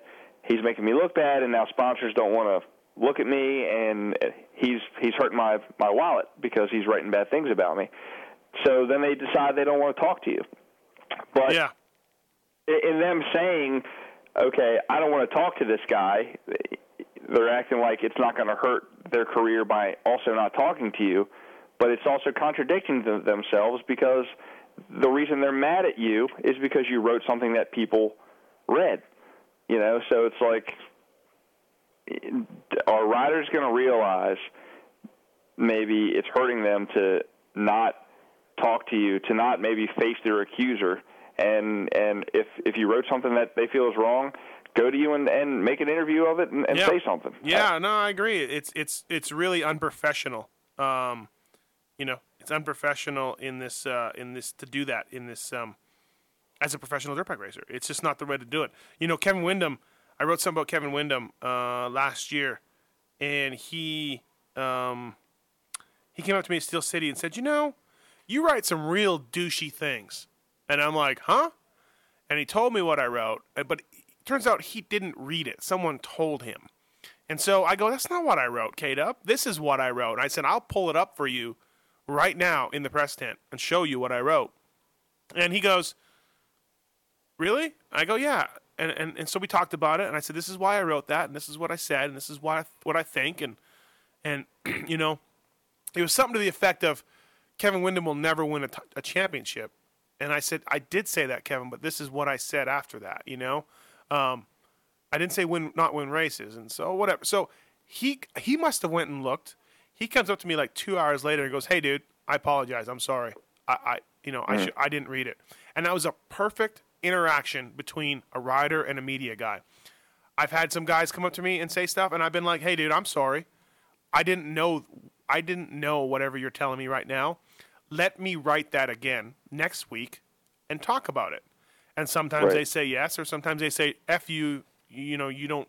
You don't know. And I go, "Okay, well, you're only hurting yourself." So, um, you know, I think, I think before I started writing, and why this is Weigandt's theory. This isn't my theory. Weigandt's theory is when I started doing it, it was so weird for the media to criticize these riders and and point out good things. I, my my writing style had never been done in moto media. It'd been done all over the place for for stick and ball stuff, and so people had a hard time getting used to it. But now I'm five years in or whatever, and people like it and they realize what it is and they accept it for what it's for. And the complaints are, you know, not there anymore from anybody. And I've probably gotten a little softer. I'm not as harsh as I once was. I realize they're, these guys have feelings. Maybe I've, I've, I've been able to learn how to criticize a little better too.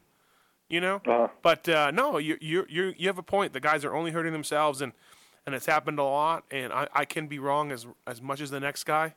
I'm paid to give my opinion, an educated opinion. Um, but I could be wrong. I've admitted it. I've wrote it. You know, and but like I said, that Windham thing was a perfect example of how it should work. Right. Well, and then what what hurts the rider more? You writing something critical of them or their reaction to it? Yeah, no, exactly. public. Yeah, exactly. No, for sure. And the Henny thing's almost like taking on a bit of a legendary turn. You know what I mean? Like at this point, he, he I he said shit about me that I've been like, okay, all right, then I've said shit back, and we don't remember even who said what or whatever. I having said that, I would interview him tomorrow. I would have him on the show tomorrow. I'm perfectly fine with it. Um, but I mean, I don't like some of the stuff that he said in public about me, and and you know whatever. I've had tried to have fun with it. The whole thing came because Right. he got fired from JGR, and Right. I wrote a critical story about him. That that that Bones Bacon, who is now his suspension guy, came up to me and said, "Hey, loved your story. Really thought you hit, hit your nail on the head." Brock Glover from Dunlop came up to me and said, "I love that story. I really thought it was good," because you know I'd spoken to Jeremy Albrecht, I'd spoken to Coy Gibbs, and they told me Hanny was lying to them about riding, and he was doing this stuff off the track, and he was being a complete idiot. His results weren't there, and they had to fire him. So Right. you know, I said this was Hanny's last chance to have a good ride, and he blew it, and he took all his talent and he blew it. And I and I didn't write it in that story, but I wrote it later on that he's probably going to get picked up by a pro circuit for no money and win a championship because that's what Mitch does. And I was proven Right. right. It hasn't won the championship yet, but I got, I got proved right on the other part of it. You know, Mitch is the only guy that could hire Hanny and somehow turn it into a right. And the guy is almost screwing that right up. But anyways, regardless of that, um, yeah, I mean, it only, you know, and he called me up. Hanny called me up and said, uh, you know, I want to fight you, and uh, I know where you are, and I'm going to fight you the next time I see you. And you made my grandpa cry, and I remember you. You're fat, and I want to fight you. And I'm like, great, all right. I mean, that's how you, that's how you discuss things. Then I guess we got to fight, you know. Um, Right. eventually I was just like, okay, dude, I'll meet you at the track because we're gonna fight. I apparently I can't talk to you. He was almost irate, you know. So I I'm with you, dude. It if if I write something that's not accurate, that's critical, and isn't correct, please call me, email me, and let's let's figure this out. You know, let's let's exchange information and figure out what I don't know. You know, Right. Yeah, So- yeah. If the respectful thing to do is if that happens, go talk to the guy that said it. You know, go go fix it. And you know what? If you can't talk to him and fix it, then guess what? The guy who said something about you is right. Well, and, you also to too, yourself. and also too, be a be a fucking professional. You're Right. you you're you're a professional athlete getting paid money. You're in the you're in the you're in this public eye. Uh, criticism is to be expected along with praise because you're a professional athlete. This is how it works. Understand this, realize this, be a professional, and handle your business the right way. It's hard to do with young kids, you know, it's hard to do with all these young guys, but that's the way it works. That's the way the system works. I'm not going to go to a race and not write something if I see something wrong because I, that's not what I get paid for. You know, Right. I have people who like reading my stuff. I have people who pay me because they like the fact that I can call a spade a spade. Right. Yeah, and- this is the last thing I'm going to say on Hanny. I, I'm surprised that he is like that with you because he's gone on DMXS before. He's he's blamed himself for all the shit that's happened to him, I, and I thought he he was a man about it. So Thank it's you. the one thing I'm I think he's not being a man about. And, and you know, I think I I come from a job. I know some men. I know some guys that I would not say some shit to, but if I did, I know they would come up to me and set me straight. And those are guys I respect. Yeah. That you know, and, and I just wish he would do that because I think he's got it in him. No, but I think and- he's a little stubborn with you. and all the stuff I wrote about in that Cycle News article and and and the stuff I wrote about him going to pro circuit have been true, and he's admitted it, and he said it, and I've been proven right, and he's just he's just too proud to to to accept that, you know, and that's okay, whatever. Hey, whatever, you know. I mean, I was in the pro circuit race shop eight months ago. Wow, yeah, before Supercross, hanging out, bullshitting, and there he was behind me, and I'm like, "What's up, Hanny?" And he just goes and walks out, and I'm like, to the guys, all the mechanics were laughing, and I go, I go, I, you know, I'm not the one. He walked in here and then turned around and walked out. I, I'm glad to have him here. You know what I mean? So, whatever. Yeah, I, I just don't want, you know, years and years down the road, he does a podcast with the next Steve Matthes, and he sounds like your Swink podcast where you're just like, what happened to this guy? He's Yeah. a shell of a dude. Yeah. This guy, you know, what happened? Nah, I, I think he's fixing himself. I think he's coming around. I just think he got back to being a little bit of an ego after winning so much, and he's getting money again, and he's, you know what I mean? It's just he's not really learning his lesson, but I don't think he's going to end up like Swink.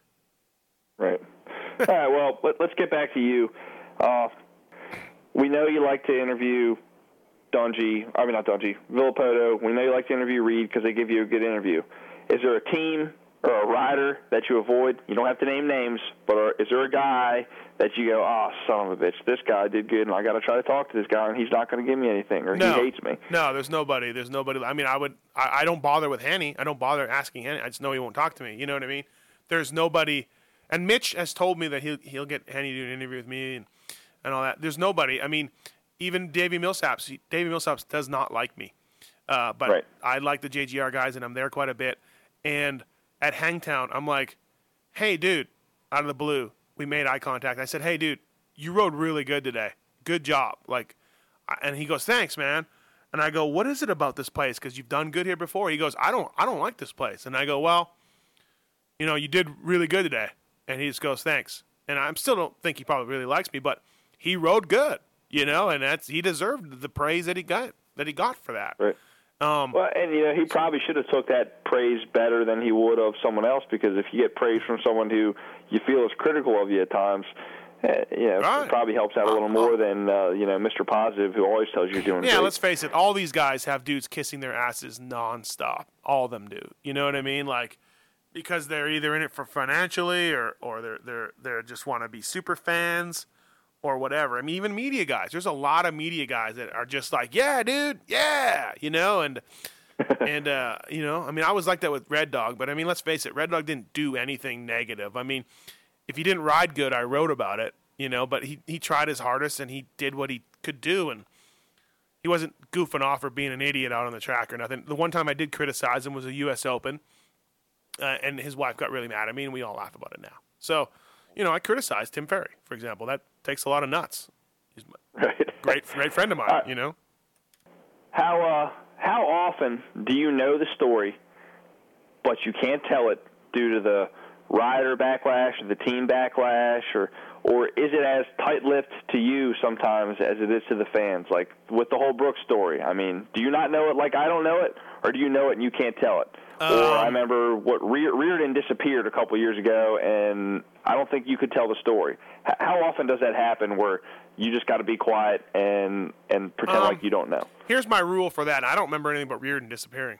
I don't. Did he have a problem? Uh, Stroop did. Was, wasn't he on Moto Concepts, and then he just kind of disappeared? I remember he got hurt, but Yeah. then No, they he fired him. came back, Yeah, they just fired him. Right? Yeah, they fired him. Okay, yeah, but you couldn't tell why, right? Or no Yeah. one, no one knew why they fired him. No, well, I wrote. Yeah, because the team never. Our, our sport is so cheeseball sometimes that they didn't even tell anybody. They're just like, he's not here. And I'm like, what's wrong? He's not here. And I'd be like, okay.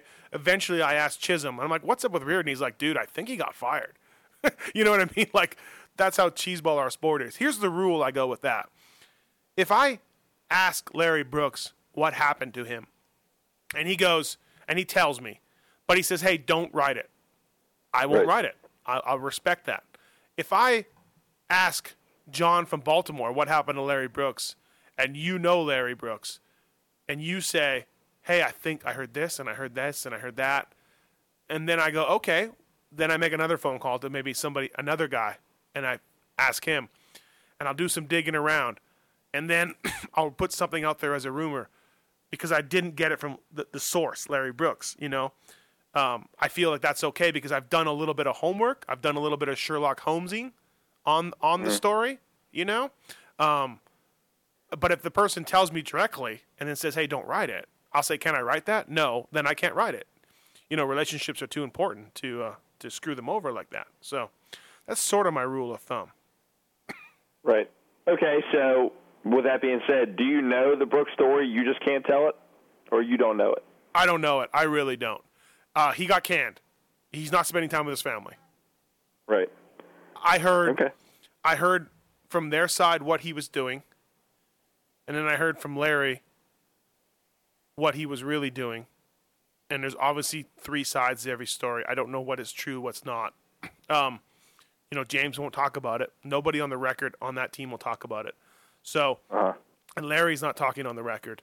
But I'll be like, hey, Larry, s- someone told me that this is what you were doing, and this is maybe why one of the reasons why James didn't like you. And he'll just be like, no, that's not true, Matthes. Here's what happened. You know what I mean? And but I don't know the whole story. No, I really don't. Um, but hopefully soon. I've got a little, little something brewing in the oven where we may hear something from Larry Brooks. Cross my finger that he doesn't. A lot of a lot of eager people waiting Yeah. to hear it. and Hopefully, Cross my finger that he doesn't- before people forget about it. Yeah, cross my finger that he doesn't go back into his shell. That he's like a Groundhog Day who sees his shadow and he goes back into that hole. Because I've Right. I've worked worked and worked and worked to get him out of that hole with a little piece of cheese, and hopefully he comes Right. out and gets the cheese. Yeah, he, he's tweeting about other stuff, and I'm just like, hey, I really don't care about this right now until you go back and talk about that. Yeah. Then I'll listen to this. Exactly. No, I- and I think Larry knows that. You know, I did Right. tell him. I said, hey, if I pick up Trans World Moto and see, you know, inside the story with Larry Brooks, I said I will be pissed. If you're not talking to anybody and you don't want to talk about it, cool, no problem. But as friends, and you know, you you owe me that we need to talk about this at some point. And he goes, dude, I don't know if I'm gonna. I said, Larry. He does owe you. You fired me. Exactly. I You said, Larry, me. I will I will follow you around with a tape recorder, and you have to talk. You have to resurface Brooks, and people are going to be there and wanting to know what happened. And you'd be best to put out that fire ASAP and control the fire, control the rumor, control the speculation by coming out and talking. And he understands that, I think, a little bit. So, Right. Hey, Uh, let's uh, question let's, that, uh, let's let's let's wrap this thing up. that dude. We're most two hours in. are not supposed to answer. I'm going to ask you: Who do you root for? And if you can't say what what kind of guy do you root for? I mean, are you are you an underdog guy? Are you a brand loyal guy? Or who's your guy? We know your wife loves Villopoto. We know that. Yeah, we got So who's your guy? we got to wrap this up, dude. It's two hours. Come on. We're, we're we're almost there. We're almost there. Okay, I don't root for anybody. I root, I used to root for Tim Ferry. Okay. Um, but I don't. I honestly don't root for anybody. I really don't. I like what I like. I enjoy stories. So, Chad Reed is a great story. Uh, guy had he's on his fourth team in four years. Is that right? Yeah, fourth team. No, yeah, Yamaha. My mind's going blank. Yamaha. Yeah, he's on his fourth team in fourth years. He's older. He's written off by by any everybody. He goes and starts his own team, sinks his own money into it. Starts off with a production bike, gets a works Honda, is now killing it. That is a great story, um, and I'm into that. Uh, if he pulls it off, it's awesome. If Ryan Villopoto coming back from an injury is a great story. Um, um, Brock Will Hahn coming back this weekend and doing well after being off since the second practice of the first race is a great story. You know what I mean? So that's all I'm into.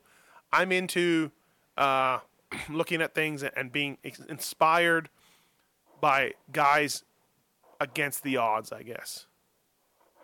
All right. All right. I've got like four more questions for you. Biggest regret in your jour- journalistic or mechanic career? What is it? Um, I don't know. I really don't know. Biggest regret. Um,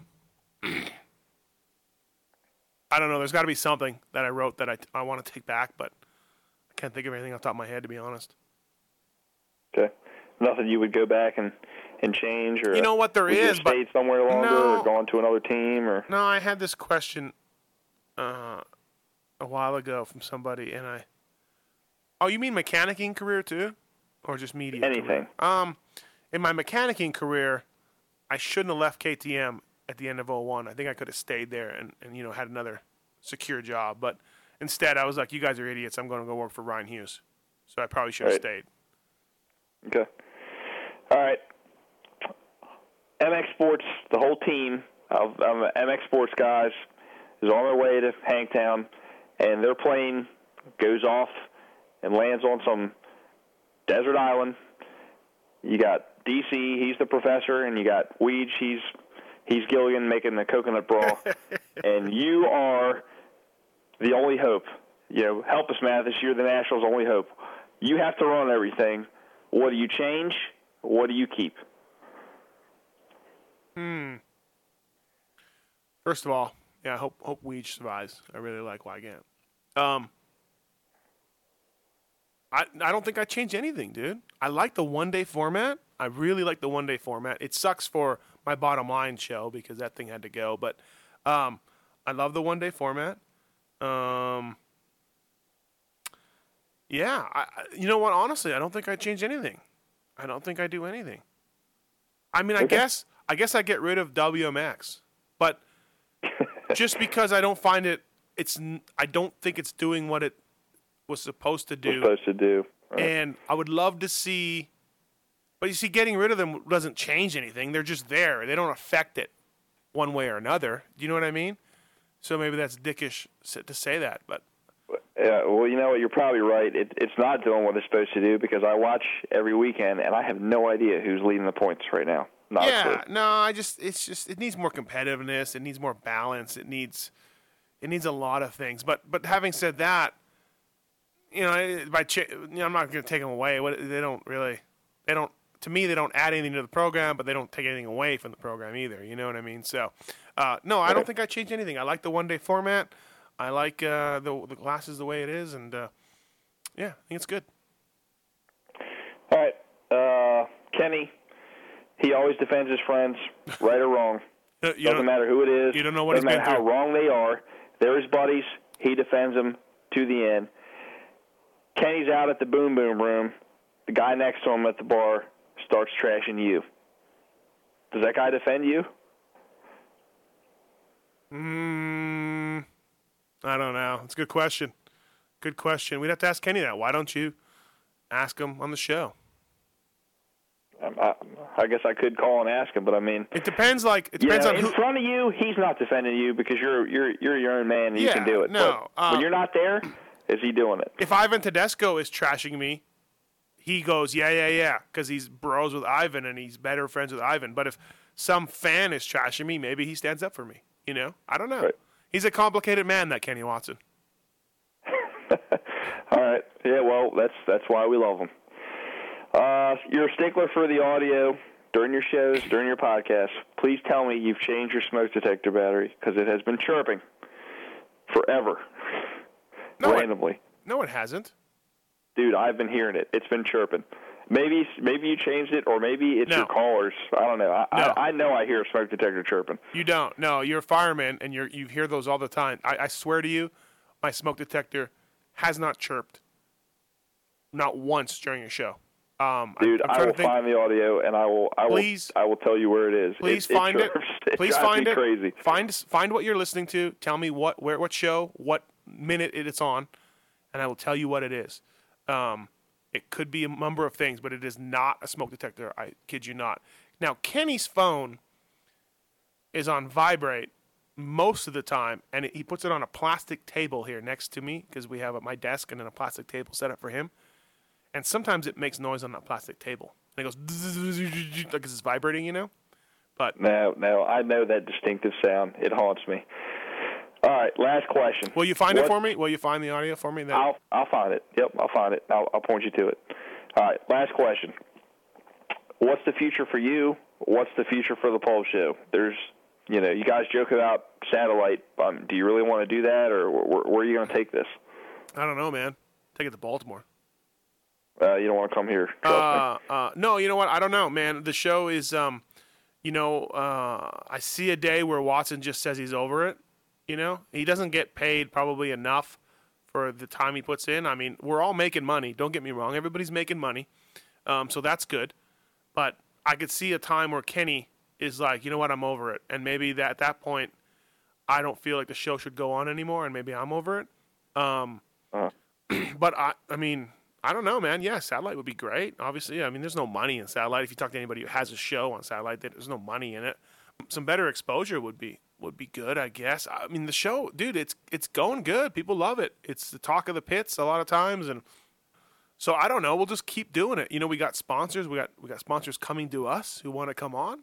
So why not keep doing it and keep rolling with it? You know, I think the only way that it would end is uh, if Kenny said, "I'm out," and then you know, I live in Vegas, so it's super hard to get another guy. And maybe right. I do it for a little while, and then I realize, you know what? It's just not as good without a co-host. Um, maybe I move to Southern California, um, and we do it in Southern California one time with, with, you know, Nick Wey coming by every week or Pingree coming by every week. You know, maybe that maybe that happens. Who knows? I don't know. It's a good question, and I don't really have an answer for sure. Yeah, I don't think if if Kenny left, you, you probably would never find another Watson, and if you did, Yeah. you wouldn't live in Vegas. Right, exactly. It wouldn't You- be the same. You wouldn't. You, it wouldn't be the same show. It'd be a much more serious um, show. Paul Lindsay show.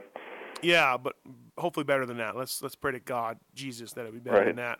But Is- uh, a- does he hate you now, or no, are you no, guys cool? no, we're cool. We're fine. He's gonna come on the show here coming up, um, and hopefully him and Kenny get into it again. That'd be awesome. It, it just it just uh, it didn't work out with him, and I don't think he was pumped on it, and I, I know I wasn't pumped on it, and all of our preseason meetings and talks and phone calls about it, it I never thought it would go that way, and I you know, obviously didn't think he did either, and so yeah, you know, shit happens, but we're good. All right, cool. Well, Steve, I, I got to say, uh, thanks for doing doing this with me. Uh, we ran longer than we should have. Uh, Yeah, um, dude, who, uh, who who is yeah, uh, no, yeah. Uh, who is going to was a listen to a two hour and ten minute podcast? Seriously. dude, people care about you. They want to know what you're doing. It was good. It was informational. It was great. Well, hey, John, I'm sure uh, people will thank you for doing it, and uh, and I guess thanks for, for for for for wanting to do it. I thought you were a little uh, out there when you asked me to do it, but it was fun, and, and hopefully everybody gets an idea of what I went through to get to where I am now. And and you know, I mean, there's still a lot more to be told, funny stories and stuff, but we'll leave that for the show. And um, yeah, man, uh, thanks a lot. I appreciate it. Dude, thanks, Thanks. man. I appreciate it. See ya. See ya.